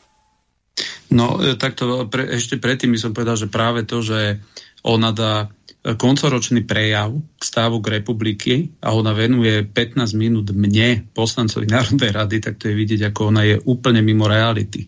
Koho toto na Slovensku zaujíma. Ak niečo sa tu udialo, tak e, teraz je len vidno, že Zuzana Čaputová používa nejakú zvláštnu ochranu v mainstreamových médiách, pretože celá, celá táto pseudokauza, ktorú ona vyvolala, nie je absolútne o ničom inom, iba o tom, že ona sa rozhodla šikanovať mňa ako osobu, chcela ukázať, že ako ona má nastavené médiá, len im to nevyšlo. Nevyšlo len to z toho jediného dôvodu, že ja som nezverejnil nič iné ako to, čo bolo zverejnené vo všetkých aj mainstreamových, aj bulvárnych, aj neviem akých médiách. Ja som žiadnu jej dceru nefotil, ja som žiadnu jej dceru niekde tu v Pezinku neodfotil, že venčí psa alebo podobne. To sú verejne dostupné fotografie a nenájdete v ten deň jeden, jeden jediný mainstreamový plátok, ktorý by nehovoril o tom, akého obrovského úspechu a neviem čoho sa uh, tomuto či, dievčaťu uh, proste dostalo. Hej? A ja som len túto vec konštatoval, každý to vie, zverejnil som to, čo bolo zverejnené úplne, že všade inde, to znamená, ja som do toho žiadnu vlastnú tvorbu nedával. A zrazu si Čaputová povedala, že ona teraz ukáže, že proste pokiaľ ide o jej veličenstvo, tak e, tu ona určuje, že kto môže a kto nemôže sa vyjadrovať k verejným dostupným e, veciam v zmysle, teraz to je úplne jedno, že či sa bavíme o Superstar, kde sú e, mimochodom ja, mňa absolútne jej rodina nezaujíma, nesledujem ani ako má staré deti, nemá staré deti, je mi to úplne, úplne srdečne jedno, ale to, čo mi jedno nie je, že z akého dôvodu si ona dovolila, a preto ja sa jej to už niekoľkokrát pýtam a verejne sa to pýtam opäť, z akého dôvodu Zuzana Čaputová si dovolila e, vplývať na to, že, je, že denník Trend stiahol článok, ktorom sa v plnej miere denník Trend postavil na moju stranu a kde vlastne krútili hlavou, že čo si to Zuzana Čaputová dovolila. Ten článok tam bol uverejnený, a ten článok musel po dvoch hodinách nie, že byť posunutý na inú sekciu, ale musel byť vyslovene zmazaný. Ja samozrejme, že tie screenshoty som si porobil a odvtedy sa pýtam, komu nariadila Zuzana Čaputová, aby tam telefonoval a nech to verejne vysvetlí. A táto pani, keď si teda sa rozhodla, že bude takýmto spôsobom zasahovať aj do slobody slova na Slovensku, tak to je úplne len v tom kontexte, ktorý ona teraz robí.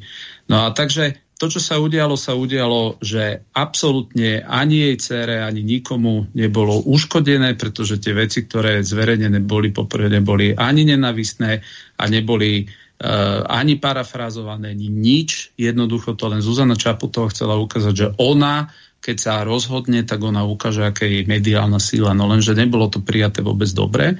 To, že mi urobila kampaň za 2,5 milióna eur, ako to marketingoví analytici vyhodnotili, to je jej problém. To akože tomu sa ja nemám dôvod venovať. To, čo je úplne prízemné, že sa takejto téme venuje na konci roka ako hlavnému bodu svojho a to je len dôkaz toho, že ona veľmi dobre vie, že to mediálne prestrelila, práve preto aj Leško musel opustiť prezidentskú kanceláriu, pretože tam vznikli dosť výrazné nezhody ohľadom tejto hysterické reakcie. A to, že prezidentka klame takým spôsobom, že, že ja som mal sa dotknúť toho, že Rizman s ňou letel do do Prahy. Ja som nikde o žiadnom lete do Prahy nepísal. Ja som písal to, že z akého dôvodu sa tento pán rozváža pri nej. A on to potvrdil, on to potvrdil na Facebooku v jednom komentári, že veď keď je vedľa nej v aute voľné miesto, tak jednoducho však on nestojí nikoho žiadne peniaze, že tam sedí. No lenže ja sa veľmi ohradím proti tomu, aby pani Čaputová prirovnávala pani Gašparovičovú, ktorá je, áno, ktorá je manželkou prezidenta Gašparoviča, aby ju dávala na rovnakú úroveň ako svojho milenca. Milenca nech si platí. Pani Gašparovičová je prvá dáma Slovenskej republiky. A bola. Pán Rizman, okrem toho, že je milenec, ústavno právne nie je nič. To znamená, áno, keď sa v minulosti média pýtali, že z akého dôvodu tam niekde odfotili pána Harabina, že jeho syn ide do auta a to bol jeho syn, a on bol vtedy, myslím, minister buď spravodlivosti alebo, alebo naj, najvyšší, na najvyššom súde bol, a riešili to, no tak snáď si pani Čapotová nemyslí, že my teraz sa nebudeme už môcť ani pýtať, že z akého dôvodu, a to priznal samotný pán Rizman, sa on vozí v aute s ňou. Veď to je celé. Veď keď bude každé ráno brávať z pezinka ľudí, ktorí stoja pri ceste, tak v poriadku. Nech to robí, keď tam má voľné miesto. Ale z akého dôvodu to robí len voči jednému. Takže je mi úplne trápne, že toto sú témy, ktorá, ktoré ona rieši. Nech si, drahá pani, zvítka na to, že na takéto témy sa pýtať budeme a neexistuje, že ona si myslí, že ona tu má nejakú, by som povedal, možno, možno do toho s tým išla, že ona má nejakú mainstreamovú ochranu, veď to každý vidí, že má, ale to, že si ona urobí z niečoho kauzičku a potom, potom v podstate to stráti obsah, pretože oni si hodili nejaký scenár, ktorý ale následne, keď, sa, keď im vyšumeli v podstate tie, by som povedal, e, e, tá prehnaná reakcia, keď v podstate sa v kľude na tom pozreli, no tak si uvedomili, že poriadne proste prestrelili. Takže dnes je úplne jasné, keď ja zoberiem svojho syna na ľadovú plochu a bude hrať hokej pred všetkými, pred celým štadiónom, a zavolám tam ako prezident všetky médiá a poviem, že pozrite sa, obdivujte, ako môj syn super hrá a každý to napíše, ako super hrá. A potom niekto napíše, že uh, môj syn super hrá, no tak uh, môže vyniť akurát tak mňa, že som tam tie médiá dotiahol. A ja sa pýtam znova a zás, kedy bude riešiť niekto Čaputovú za to, ako zneužila aj pri tejto akcii svoju moc, pretože nikdy za normálnych okolností by tam žiadne médiá neprišli. Oni tam prišli preto, lebo ich tam zavolala ona. To znamená, takto to tu funguje a myslím si, že ľudia majú úplne iné starosti a problémy ako takéto pseudokauzičky pani Čaputovej. Ja pripomeniem našim poslucháčom, že je zapnuté telefónne číslo plus 421 910 473 440, tak ako bolo v úvode povedané, tak e, je toto číslo spárované s bežnými sociálnymi hlasovými službami. To znamená, môžete využiť signál Telegram, WhatsApp, Viber. Po prípade môžete, kto chcete, zavolať aj na e, štúdiové skypové číslo. E, pripomeniem, že máme niekoľko otázok od poslucháčov, tak by sme sa mali dostať aj k ním. Napísal nám poslucháč, ktorý sa predstavil ako Rudo Zoravy, nasledovné. Dobrý večer. Pozdravujem Chcem sa opýtať pána Tarabu, prečo ich, strana vôbec, prečo ich stranu vôbec nedávajú v prieskumoch verejnej mienky. Neverím tomu, že nemá aspoň podporu 3%. Druhá otázka sa týka, alebo je adresovaná na pána Janca. Chcem sa opýtať, či sa ide naviazať užia spolupráca s republikou, keďže nedávno bol v Kultúrblogu. Ďakujeme za odpovede. Takže eh, Rudo Zoravy sa vás pýta na dve otázky, Ďak... takže môžete ísť po Ďak... sebe. Ďakujem veľmi pekne za, za otázku. Realita je úplne, ja vám to teraz poviem na jednom peknom príklade, môžete ísť na facebookový profil Petra Pellegriniho, myslím, že to bolo tak týždeň, dva dozadu. A Peter Pellegrini zverejnil, zverejnil e, prieskum, podľa ktorého 24% Slovakov, e, teda najviac, ako na prvom mieste si praje za premiéra Petra Pellegriniho. Na druhom mieste bol Eduard Heger, na treťom bol, myslím, Robert Fico a na štvrtom bol Súlik každý, eh, Pelegrini mal 24%, potom mal, už to išlo dole, Fico mal nejakých 10 a tak. A potom boli ďalší a už tam boli, že Boris Kolár 0,8, Čaputová 0,9, Mazurek 0, niečo, 0,0, proste všetci 0, niečo. A toto dal, dal Pelegrini na svoj Facebook.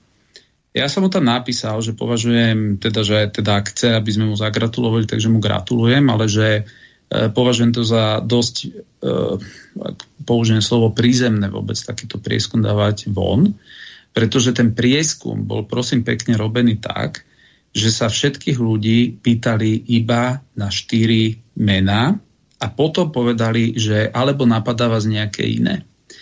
A teraz vám poviem, ja, ja som aj potom tlmočil tým, akože myslím to a hovorím to otvorene, že tento typ, ako sa robia prieskumy na Slovensku, nie je nič iné ako podvod, čistý podvod. Pretože ak ja sa vás opýtam, že drahí páne, dáte si čaj alebo kávu, tak pri 95% sa ľudia rozhodujú, že či si dám čaj alebo kávu. Neopýtajú sa alebo nepovedia, že viete čo, ja by som si dal banánový milkshake. Lebo tí ľudia sa rozhodujú len medzi týmto dvomi. Keby som sa vás opýtal, dáte si kávu, dáte si čaj alebo banánový milkshake, tak banánový milkshake bude mať v prípade, že sa na ňo opýtam, oveľa vyššiu percentuálnu zastúpenosť, ako keď sa ho neopýtam a nechám to iba tak, že či vás to napadne. No a takto sa robia proste prieskumy, že na Slovensku sa anketári pýtajú iba na vybraný zoznam strán, možno, ja neviem, dávajú tam tak 7-8 strán a potom povedia, že alebo či vás napadá nejaká iná. Hej. A toto je proste tá realita, že sú strany, na ktoré jednoducho oni, nechcem to teraz úplne komentovať, z akých dôvodov sa nepýtajú, ale môžem povedať, že e, u tej také renomovanej prieskumnej agentúre sme robili. E, napríklad sa mi dostali, či sa, kde sa pýtali aj na moje meno. Hej. E, na moje meno tiež nemôžete vidieť, že by ste niekde videli, hej, že aký, aký je dosah. No a dnes, e, teda s vďakou a radosťou môžem povedať, že moje meno patrí medzi tie, ktoré najviac rezonujú e, v tých anketách a napriek tomu nikde nevidíte, že by bolo urobené nejaké, by som povedal, že nejaké čísla voči môjmu menu.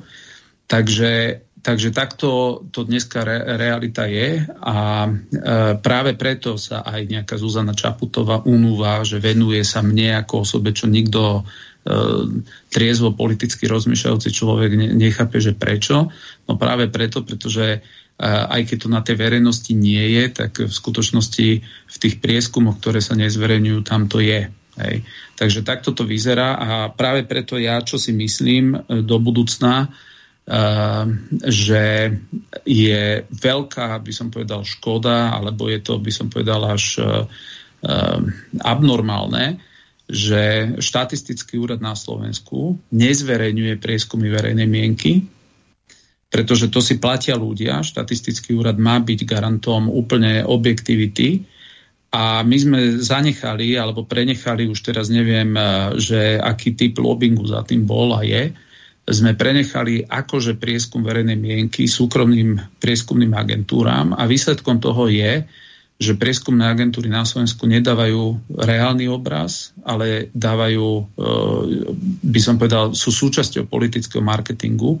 A potom výsledok je ten, že e, tá častokrát medzinárodná hamba, že nejaký gazda pravice, e, niekdajší Procházka ide v deň volieb voliť a v jeho stranickej centrále sú všetky svetové médiá, pretože vychádzajú z toho, že veď eh, prieskumy ukazujú, že on ide vyhrať voľby a výsledok je, že o pár hodín tie svetové štáby zistili, že však ten človek ani nebude v parlamente, veď on nedostane možno ani 5%. Si to pamätáte, bolo to v predošlé voľby.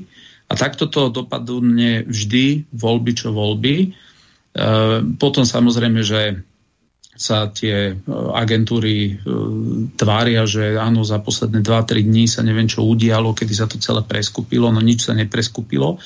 Jednoducho to, čo sa tu robí, to je obyčajný e, proste politický marketing. Myslím si, že poviem to napríklad v sektore polnohospodárstva alebo vinárstva, vám poviem taký príklad.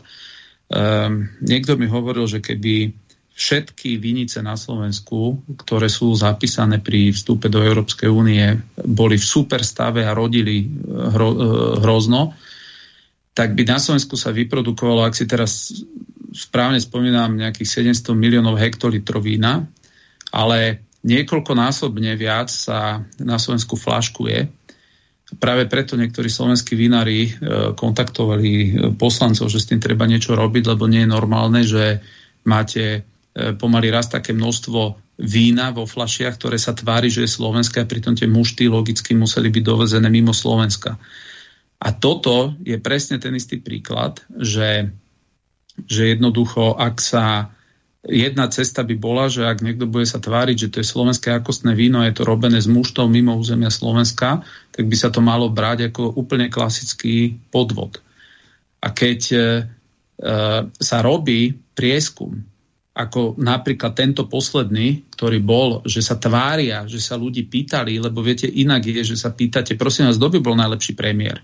A teraz ľudia povedia, niekto povie Čaputovo, druhý Kolára, tretí toho Pelegriniho, štvrtý Fica. Ale keď vy sa opýtate na štyri mena, ale zoznam tam dáte ako keby 15 mien a tí všetci potom majú 0, niečo, 0, niečo, tak to, to už je manipulácia. Pretože tí ľudia oni nevedia tú metodiku, aká bola robená, tí ľudia nevidia e, do toho, ako sú, ako sú manipulovaní tými výsledkami.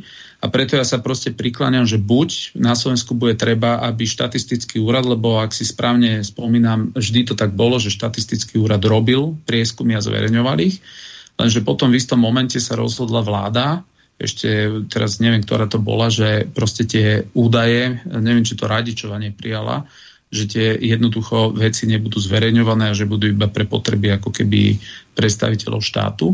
A v tom momente sa vytvoril priestor pre takéto viac alebo menej niekedy pofiderné agentúry, ktoré jednoducho sa s tými ľuďmi hrajú. Takže taká realita, ako ja ju vnímam, tak toto je. A bez ohľadu na to, e, ja som v tejto veci absolútne slobodný, ja robím politiku, by som povedal, zo dňa na deň pokiaľ, pokiaľ v podstate v nej budem, tak budem rozprávať to, čo cítim, nie podľa toho, čo by mi ukazovali prieskumy, že by som mal rozprávať, lebo ľuďom sa to jednoducho hovorím úplne otvorene svoj názor o veciach a v, týchto, v tejto oblasti ja vôbec nekalkulujem, takže len proste veci sa majú takto a hovorím, že aj v tomto sektore uh, prieskum o verejnej mienky bude treba robiť poriadok, pretože tá hamba, ktorá sa udiela vtedy, že sa tu tvárili, že tu nejaký procházka gazda pravice a e, každý musel vidieť, že to je obyčajný podvod, že ten človek nedosahuje ani, ani tretinu z tých hlasov, ktoré sa tvárili, že má, tak to už není štatistická odchýlka, to je normálne, že systémový podvod. Uh-huh. Ja sa ešte spýtam, respektíve doplním tú otázku toho poslucháča Rudolfa o nasledovnu. Posledný prieskum, ktorý bol zverejnený, tak robila agentúra Polis, ak si dobre pamätám, tak to je Baránková agentúra a on je konzervatívny. Či už politik alebo politolog, ak, hoci je to RNDR, čiže doktor prírodných vied, čiže on politológiu nemá vyštudovanú, ale nie je to podstatné. Napriek tomu sa tá strana, život národná strana, neumiestnila ani na 0,1%. Kde je tá zásadná chyba, že aj také agentúry, u ktorých, ktoré nie sú liberálne, tak e, nedosahujete tam žiadne merateľné výsledky, čo ma priam zarazilo. No ja, no ja ti to poviem presne pri eurovoľbách. Pri eurovoľbách dosahovala strana KDŽP, čo vtedy bola na scéne 3 týždne, dosahovala 0,01%. Nie, že 0,1. 0,01%. A, a vo voľbách dostala vyše 2%. Vyše 2% pri eurovoľbách. A tá strana bola bola 3, 3 týždne alebo 4 týždne od registrácie a z toho 1%, v skutočnosti by to boli 3% a z toho 1% vlastne boli zneplatnené hlasy, lebo do jednej obalky ľudia nehodili jeden lístok s dvomi menami, ale hodili e, dve v podstate obalky, väčšinou tam najčastejšie tam hádzali, myslím, 8500 lístkov bolo takých, že tam hodili buď LSNS na nás a na každom bolo jedno meno. No, takže Takže to, to je reálna skúsenosť z, z obdobia ešte dva roky dozadu. My sme dotiahli na kandidátke, keď sme boli e, LSNS, tak ľudia, ktorí kandidovali za našu stranu, dotiahli 75 tisíc krúžkov. 75 tisíc a to teda napríklad uh, bol tam Tomáš Žiancov, boli tam Kúfovci a tak. To znamená, opäť hovorím to isté, musel by som na 99,9% tvrdím, že agentúra Polis sa nepýtala na našu stranu, že zapýtala na 7-8 politických strán, na ktoré sa pýta a na našu stranu sa nepýtala. A to, že to nerobia, to, že to nerobia uh, iné uh, agentúry, teda tie ktoré sú častejšie, lebo mimochodom Polis e, dlhé, dlhé mesiace nič nerobil teraz, nezverejňoval dáta, to si môžete pozrieť. Zrazu teraz bola objednávka od Polisu. Tak e, výsledok je ten, že pri tých ostatných, e, pri tých ostatných agentúrach to v podstate mám potvrdené, že sa na to nepýtajú a dokonca sa udela taká vec, že rodinnému takému známemu od Mareka Gejciho telefonovala jedna takáto agentúra, a sa pýtali na politické strany a on im odpovedal, že viete čo, ale v zozname nie je tá, ktorú ja chcem voliť. Povedali im teda stranu život a oni povedali, no ale takú tu ani nemáme, takže nejakú inú povedzte. A to je vec stará asi 3 týždne. Takže toto je proste realita a to je to isté, že prečo nikde nenájdete ani moje meno a pritom ja dnes mávam väčšie dosahy ako Peter Pellegrini na internete. Keď si dáte do vyhľadávačov, do Google Trends, do, do analytiky, ktorá napríklad mera Facebook, ktorá mera moje dosahy, moje interakcie dnes, a to napríklad ja mám 5 až 6 násobne menšiu bázu sledovateľov ešte ako títo politici, ktorí sú v politike 10 rokov a napriek tomu som pred nimi. Ale ak by ste povedali, že ako je to možné, že keby sa niekto akože e, podľa tejto logiky vyjadroval, tak môj dosah je menší ako 0,1%, lebo nikde nie, nikde nie som. Mám, mám väčšie dosahy ako Peter Pellegrini, ale nikde nie som. Hej, takže, takže to jednoducho, takto to je. To isté, ak si spomínate napríklad, keď sa LSN sa prvýkrát dostalo do parlamentu, tak im dávali, že majú 1,8% a dostali 8%. Proste a, a toto je to, o čom, o čom hovorím, že jednoducho tu, ale na druhej strane, zase, aby, aby som to povedal objektívne, e, sú, e, politické strany si robia prieskumy, robia si ich aj opozičné strany, no a ten, e, ten výsledok je úplne nejaký iný. Ja teraz nemám mandát na to, aby som hovoril ktoré agentúry ako, napríklad, ale napríklad v auguste už bolo od uh, prieskumnej agentúry Actli, a to bol, to bol august, zverejnené, že strana život má viac ako 1,1%. To bol august, teraz sme v decembri. Ale môžem vás ubezpečiť, že som videl tie dáta, ktoré mi ukazovali aj kolegovia v opozícii a tie čísla sú úplne niekde inde, tie čísla sú aj niekde inde, čo sa týka strany hlas, ako je to, to čo sa ukazuje. Takže to, toto sú všetko veci, ktoré proste ja skôr nazývam také polospravodajské hry, ale na druhej strane tie nálady, tie nálady v obyvateľstve sú dosť značne iné ako to, čo sa zverejňuje. Poslucháč Michal sa obracia na našich poslucháčov a píše pomerne dosť taký rozhorčený e-mail. Tí poslanci, ktorí sú dneska v parlamente, si tam robia, čo sa im chce alebo im to dovolíte. Keby ste našli odvahu a vyhádzali by ste ich z okien, tak by prestali byť v parlamente bez ohľadu na to, čo si prehlasujú do ústavy. Ale pretože oni vedia, že Slováci sú leniví, apatickí, s prepáčením posraní, tak si môžu robiť, čo sa im zachce ale je to dobré, lebo každý má to, čo si zaslúži. Slováci si vďaka svojej apatii zaslúžia aj Matoviča a spol. Pán Janco má pravdu. Podobná situácia je obdobná v celej Európe. Existuje jediné riešenie, masívne štrajky. Zdravý Michal. Tak teraz sa spýtam. Štrajky môžu robiť odbory napríklad generálny štrajk. Tu počujeme hromadu takých eh, víziev po generálnom štrajku. Ako je to vlastne to by bolo dobre vysvetliť napríklad Tomáš Janco alebo aj eh, ty Tomáš Taraba. Ste jeden právnik, druhý politolog je možné iným spôsobom zorganizovať e, generálny štrajk ako, čo ja viem, cez konfederáciu odborových zväzov, alebo takýmto spôsobom ľudia ako môžu vypnúť v úvodzovkách pracovnú činnosť e, v republike, ak tu nebude občianská vojna, čomu by som sa v maximálnom prípade chcel vyhnúť. E, čiže toto absolútne neprichádza do úvahy aká je vlastne možnosť eh, tých štrajkov a aký to má vlastne dosah na túto vládu, ktorá má stále ústavnú väčšinu, respektíve parlament, ktorý je eh, teraz eh, v koalícii. Ja, ja ešte, počuť ma? Áno, nech sa páči. Aha, dobre. Ja, ja ešte by som sa rád vrátil k tej predošlej otázke, aby nedošlo k nejakému nedorozumeniu. Uh, ja som bol na uh, tej, tej predvianočnej uh, relácii uh, blogu, ale tam sme vyslovene rozprávali len o um, knižkách a um, o um, skôr takých vyslovene len kultúrnych veciach. Tam som bol, Janko Pastušek ma poprosil, že či tam nemôžem ísť, že to nebude politické a um, že, sa, že sa budú riešiť uh, vlastne len tieto veci, tak som čisto uh, kamarátsky tam išiel. Neznamená to teraz, že uh, a v žiadnom prípade to neznamená, že,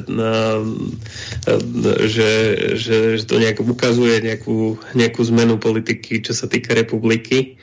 Um, ale um, znamená to len, že sme respektíve, že som schopný mm, s nimi hovoriť a nemám s tým nejaký problém. Nebolo v tom um, niečo, um, niečo politické, nebolo v tom nejaký signál. Hej. Um, bolo v tom, že vieme civilizovane spolu vychádzať a um, že sa s nimi osobne poznám a sme kamaráti. To je všetko. Um, k, čo, sa týka, čo sa týka tej druhej otázky, um, teraz, teraz mi, um, ospravedlňujem sa, som po covide, tak troška mi pomaličky dopína.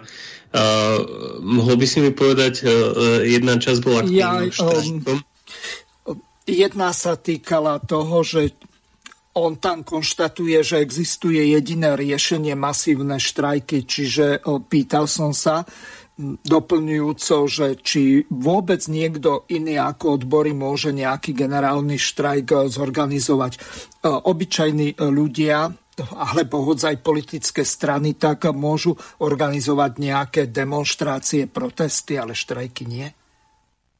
Toto by bolo našim poslucháčom uh-huh. treba vysvetliť, že čo je to štrajk, čo je to demonstrácia, čo je to protest, čo je to manifestácia a podobné termíny, lebo... Uh, tu... Ja, ja, ja si myslím, že uh, viete to Američania majú, taký, uh, majú také um, porekadlo, že beggars can be choosers, akože, že, uh, že žobráci nemôžu byť prieberčiví.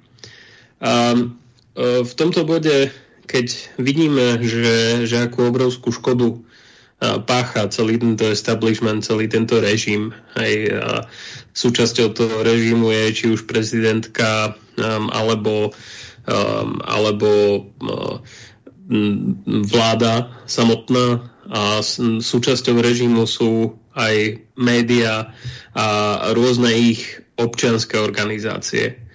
A ja si myslím, že akékoľvek, akýkoľvek subjekt, ktorý je dnes uh, schopný niečo zorganizovať, no, tak je dobré, keď to zorganizuje. No, ja, sa, ja si nemyslím, že problém je, že kto to organizuje. Problém je, No, čo, čo vidím ako problém je, že um, dosť sa ľudia boja a um, tie masívne protesty um, neviem, neviem, čo sa ešte má stať, aby, aby ľudia na tie masívne protesty išli. Uh, Tež, som, áno, myslím Tomáš, si, že položím veľmi ťažkú otázku teraz. E, venovali sme sa síce tomuto včera. Poprosím ťa, trošku si stiahni e, hlasitosť od posluchov, Jasne. lebo sa ozývaš. E, ďakujem. Včera sme sa venovali tomu, tej obranej zmluve so Spojenými štátmi, či ochrane, alebo ako by som to nazval, to je e, ten paškvil, ktorý e, predkladal kedysi Gajdoš a v Pelegriniho vláde, ak si dobre pamätám, kde sa Danko postavil hoci to bol jeho minister paradoxne proti tomu, aby takáto zmluva bola uzavretá. Teraz momentálne prebieha petícia Včera som zverejňoval aj, kde, ako sa môžu tí ľudia prihlásiť na tú petíciu. Pokiaľ budete mať nejaké otázky ohľadom toho, čo prebieha tá petícia pani e, Kompišovej, e, potom pána Chmelára a pána Fabriho, obidvaja docenti. E, takže v podstate Slovenská republika na 10 rokov stratí úplne zvrchovanosť. Prídu sem cudzie vojska americké. De facto táto krajina bude nejakou enklávou Ameri- Spojených štátov amerických, čo ja viem, koľky, 51. štát alebo koľky Čiže z hľadiska tohoto neobstojí vôbec argument, že 23, ak si dobre pamätám, štátov z tých 30, ktoré sú v NATO, tak už takúto zmluvu podpísali, že to podpísali aj Maďari, aj Poliaci a tak ďalej. Ale Slovenská republika takúto zmluvu by nemala podpisovať. A tí ľudia, ak ich už toto nezastaví, že tie ruské cirkony, ktoré e, z niekadiaľ z Baltického mora alebo z Kaliningradu doletia sem za 3 minúty, to v rýchlosti 11 tisíc kilometrov alebo 9,5 machu, tak e, za týchto okolností ja neviem, čo tých ľudí zastaví, ak sem Američania bez toho, že by bolo to nejakým spôsobom v parlamente obmedzené, keď už takáto zmluva bude, aby tam neboli jadrové zbranie alebo rakety eh, stredného alebo dlhého doletu, ktoré by použili proti Ruskej federácii alebo Číne alebo Koreji alebo komukoľvek. Tak eh, hmm, sa no pýtam, čo za daných okolností vy v parlamente chcete robiť a čo strana, život národná strana v tejto veci podnikne. No, pozrite sa, t- myslím si, že v danom kontexte geoko- geopolitického napätia e, dnes e, riešiť základne na území Slovenska znamená vyslovene e, dávať sa do konfliktu s Ruskom. Z toho dôvodu aj som ja uviedol, že ja dnes vôbec nerozumiem tomu, že prečo Slovensko nevyvíja svoju aktivitu e, práve v oblasti znižovania napätia medzi, medzi Ruskom a medzi Západom s tým, že e, mne je blízka politika, ktorú ohlasil nedávno minister zahraničnej veci Maďarska, ktorý povedal, že e, vzťahy s Ruskom Maďarsko nebude regulovať podľa vzťahov, aké má Rusko s Ukrajinou. Myslím si, že všetci, tak ako sme, tak budeme súhlasiť s tým, že je v našom záujme Slovenskej republiky, aby naše bezprostrednej susedia, to je jedno na ktorej svetovej strane, žili v miery, mali rozvoj, pretože rozvoj našich susedov znamená, že môžeme z toho profitovať aj my. To znamená, z geopolitického pohľadu eminentný záujem každého štátu by malo byť, aby na okolí jeho hraníc bol pokoj a mier, pretože osobitne napríklad Ukrajina je dosť prevyšujúci štát, čo sa týka aj počtu obyvateľov, keby tam došlo k nejakému masívnemu pohybu smerom e, ku Slovensku, tak jak sme videli tie exodusy na Balkáne, keď Macedónsko bolo vystavené rôznym vlnám. To znamená, toto je moment, kedy aj toto sa Slovenska týka. To znamená, áno, máme záujem, aby sa na Ukrajine nebojovalo. Na druhej strane my nemôžeme ako Slováci byť rukojemníci toho, aké vzťahy medzi sebou Rusia a Ukrajinci majú. Ja to prirovnávam k tomu, ako ak máte suseda a tí susedia, manželský pár sa rozvedie, to neznamená, že vy si musíte vybrať, že buď budem e, naďalej udržovať kontakt iba s jedným z týchto dvoch. My máme právo úplne normálne rozvíjať vzťahy s oboma a touto cestou ja si myslím, že úplne otvorená čestnejšia politika voči Ukrajine by bola jasne artikulovať, že my nebudeme rukojemníci vzťahov, aké majú oni medzi sebou a Ruskom my musíme hrať tak ako Maďari na, by som povedal, na tú dvojkolejnosť. Na jednej strane budovať dobré vzťahy s Ukrajinou, na druhej strane nepodmienovať e, vzťahy s Ruskom akýmikoľvek krokmi voči, voči Ukrajine, práve preto, že my ako štát sme príliš mali vôbec na to, aby sme súčasťou takéhoto formu nejakej vydierackej debaty boli. To, kde my môžeme skôr byť prínosom a kde nie sme, kde nič nerobíme na tejto oblasti, je snažiť sa byť nejakým mostom dialogu medzi tým západom, pretože objektívne sme v tých severoatlantických štruktúrach. To znamená, máme tam nejaký hlas, lenže my ten hlas využívame iba na to, že si necháme diktovať a robíme to, čo druhí chcú, aby sme urobili. Kdežto nikde nevidím, že by akýkoľvek predstaviteľ štátu povedal, že viete čo, ale my to vidíme takto. My sme slovanský národ, nevidím žiaden dôvod, prečo my by sme mali byť stávaní proti, proti Rusku a táto forma debaty, ktorá je napríklad o tejto zmluve, je z môjho pohľadu neexistujúca. Žiadna debata o tom nie je. Nikto nám nevysvetlil, z akého dôvodu toto tre, treba vôbec riešiť. Myslím si, že my sme nevstupovali do žiadnej, ani do Európskej únie. Sme nevstupovali, aby nám potom následne tu niekto cez bruselské štruktúry nás vydieral nejakými proste LGBT agendami a podmenoval to akýmikoľvek finančnými plneniami, len ak urobíme toto a tamto a aby sme sa niekomu v tejto oblasti zalúbili a na druhej strane sme ani nevstupovali do tej Severoatlantickej aliancie tak, aby sme vlastne spochybňovali svoju vlastnú suverenitu. A táto zmluva o tom je, pretože ak máte niekomu sprístupniť čas svojho územia a na časti toho územia nemá platiť vaše právo, ktoré existuje v Slovenskej republike, ale má tam platiť právo nejakého iného štátu, no tak v tom momente sa bavíme už o tom, že to nie je suver, je to narušenie suverenity. A to, že e, to, že e, ak toto má prejsť, tak potom e, sa opäť pýtam, tak ako na začiatku som vyzýval smer rodinu, tak aj v tejto veci, že ako oni toto chcú odkomunikovať, pretože, pretože tá agenda, táto agenda nebola absolútne slubovaná ľuďom pred voľbami No a to, čo ja skôr vnímam, že ak si pozriete, akým spôsobom prešli zákony o národných parkoch, o tej, to, čo oni nazývajú reforme nemocníc, čo nie je nič iné, iba zavretie 11 tisíc lôžok, e, to znamená zníženie kapacity slovenského zdravotníctva, tak to všetko prešlo jedným hlasom a tie hlasy dodali tej koalícii e, Progresívne Slovensko a, a spolu. strana spolu to znamená, že dnes táto vláda je to, čo som vždy tvrdil, čisto liberálna vláda, ktorej druku je tam pár ľudí, ktorí e, sa tvárili pred voľbami, že sú konzervatívci. Táto vláda dnes vysí na šnúrkach Válašeka a Kolára, čo vieme, že sú tí no, osobitne Válašek, to je e, proste človek, ktorý v politike, e, by som povedal, tak ak máte v každom nejakom historickom období takých E, skutočných petolízačov, ktorí nemajú vlastný názor a iba z pohľadu nejakej vlastnej kariéry opakujú v politike to, čo vedia, že by uh, ich kamaráti počuť chceli, no tak pre mňa tento človek je presne tento prototyp. No a, no a nespo, nepochybujem o tom, že ak by mali akékoľvek hlasy chýbať na schválenie tej, tej zmluvy, tak jednoducho títo dvaja tie hlasy doplnia.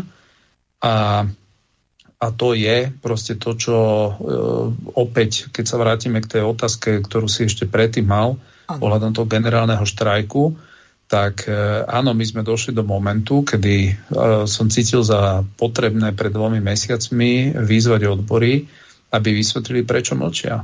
Že či mlčia preto, lebo niekedy sa vedeli ozvať, lebo e, im vadilo iné zdaňovanie gastrolístkov. Ja sa pýtam, že či dnes na Slovensku nie sme svedkami najfrontálnejšieho útoku na postavenie, už keď abstrahujeme od všetkého iného, na postavenie pracujúcich, pretože to, čo sa na Slovensku deje, to masívne zdražovanie, to masívne zadlžovanie, to masívne v podstate avizovanie zvyšovania daní, tak ja už si neviem predstaviť väčší antisociálny koktejl, ako bol namixovaný touto vládou za uplynulé dva roky a tie odbory neexistujú. Oni nikde nie sú. Oni sú niekde zašití v nejakej nore a preto som sa ja opýtal, že kde ste, že bojíte sa, alebo ste kúpení, alebo prečo vás není vidieť a počuť. A to, táto otázka si myslím, že stojí, e, pretože my ako politici, my generálny štrajk bez, sú, bez súčinnosti odborov vyhlásiť nevieme, pretože generálny štrajk v praxi znamená to, že sa zaformuluje nejaká požiadavka a tá požiadavka je tak dominantná, že ale musí byť splniteľná. Po, po väčšine to nie, nie je nejaký súbor, to keď počujem niek- niekedy tých organizátorov na námestiach, ktorí si tam spíšu 20 požiadaviek, tak jednoducho to už v tom, v tom bode je nesplniteľné. Ale vy musíte dať nejaký, nejakú jasnú požiadavku, celospoločenskú. E, napríklad v 89. to bolo, že chceme voľby. Chceme, chceme slobodné voľby a, a pokiaľ tie slobodné voľby nebudú, tak my nie sme nevoľníci, my nie sme majetkom pár byrokratov, pár politrukov a pokiaľ vy si myslíte, že sme, tak my nebudeme sa podielať na činnosti tohoto štátu a nebudeme chodiť do práce. Ale nie preto, lebo nechceme robiť, ale preto, lebo chceme si uplatniť svoju ľudskú dôstojnosť. A to, takáto požiadavka musí byť na stole a tá požiadavka tu je, pretože vláda, ktorá má 90% nepodporu v spoločnosti, už dávno ne, nie je legitimná. Ona je legálna, ale nie je legitimná. Legálna znamená, že áno, opiera sa o nejakú krehkú, už nie ústavnú, ale krehkú väčšinu v parlamente pri tých kľúčových veciach. Legálna je, že vzýšla z demokratických volieb, z demokratických preto, lebo ich robil dnes smer, to, že či tie voľby 2020, neviem koľka tom budú demokratické, o tom už dnes ja pochybujem. Ja si myslím, že títo ľudia urobia všetko preto, aby zmanipulovali tie voľby. Ale táto vláda z tohto pohľadu legálna je, ale legitímna už nie je, pretože tie rozhodnutia, ktoré oni príjmajú, nemajú žiadnu oporu v spoločnosti. A takto to proste je a a práve preto aj, aj touto cestou dnes najdôležitejším, by som povedal, nejakým uh, to, to súčasťou, pretože to, Tomáš uh, povedal, že ľudia sa boja. Ja si myslím, že ten, ten štát vytvoril podmienky, aby tí ľudia sa báli, pretože toto je dôvod, pre ktorý oni znížili kapacitu zdravotníctva, aby mohli stále tu rozprávať o nejakej humanitárnej kríze, ktoré oni, oni ju spôsobili a následne, aby ľuďom zalepili ústa tým, že im ich obmedzili na, na svojich občianských právach cez núdzový stav. To znamená, preto oni držia tento núdzový stav, pretože vedia, že v podstate tá, tá, tá, tá iskra e, môže splánúť voči ním veľmi, veľmi rýchlo. Takže, takže toto je ten stav, kedy odborári sú tí, ktorí vedia veľmi uh, legitímnym a jasným spôsobom to, do tohoto celého vstúpiť. A, a preto ich treba aj v tomto celom vyzývať, pretože my už sa nebavíme o racionálnej argumentácii, že im povieme, že viete čo, ale v oblasti daní je toto tak, v oblasti uh, ochrany zdravia je to tak.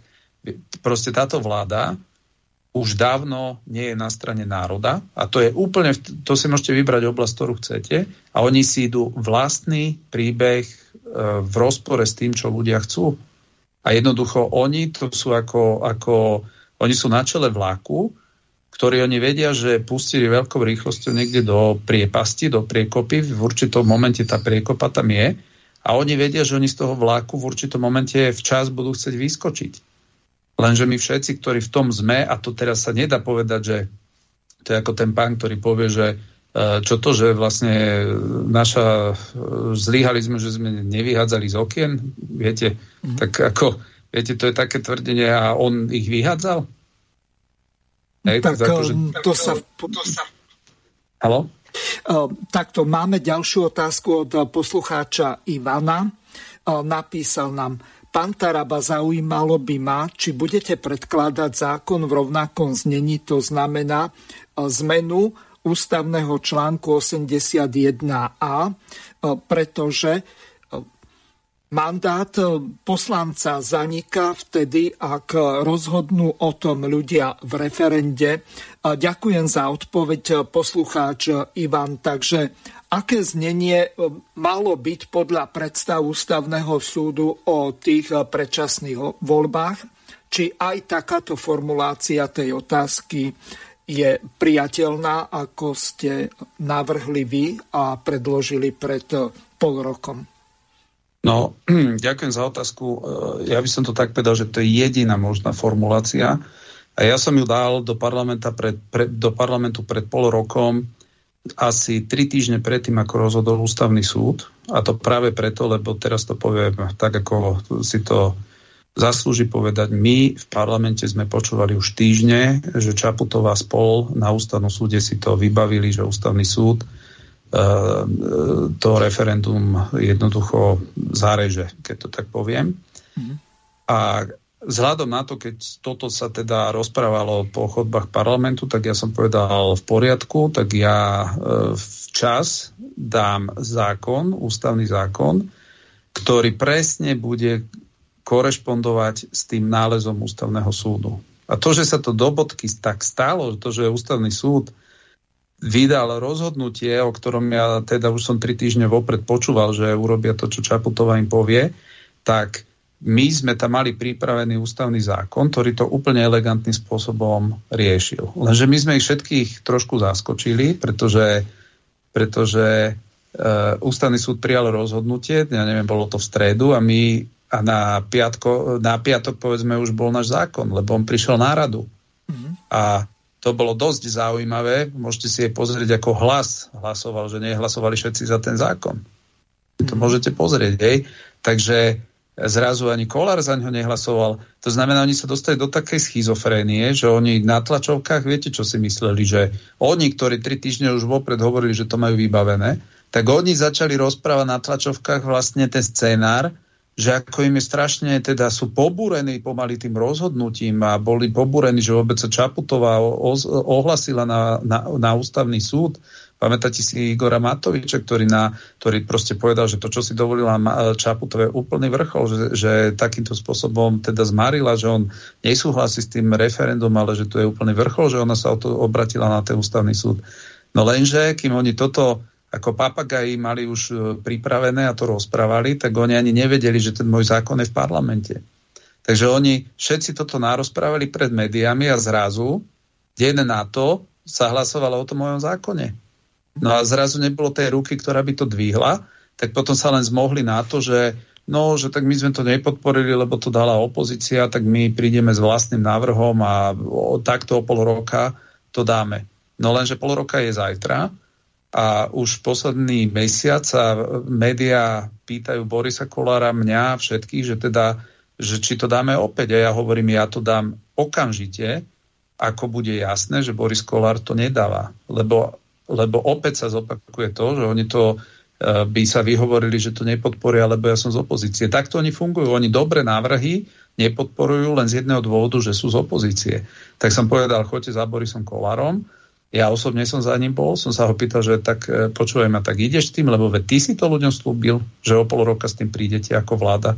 Však to sú tvoje slova, tak e, idete s tým, ja vám nechcem robiť prekažku, pretože ak to dám ja, tak vám to ako keby svojím spôsobom znova zmárim, tak verejne povedzte, či s tým idete a keď áno, tak ja ten zákon nepredložím a podporíme aj celá opozícia ten váš.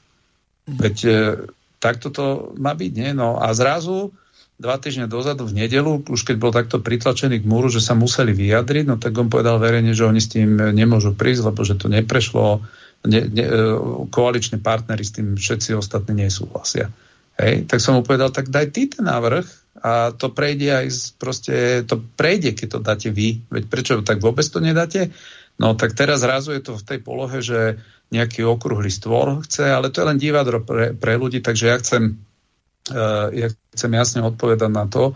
Najbližšia schôdza parlamentu riadna je vo februári, to znamená, že my samozrejme, že predložíme tento návrh zákona, on tam bude a to, že eh, budeme čakať na nejakú reakciu zo strany koalície, pozrite, oni opäť sa budú musieť vyfarbiť, že oklamali ľudí.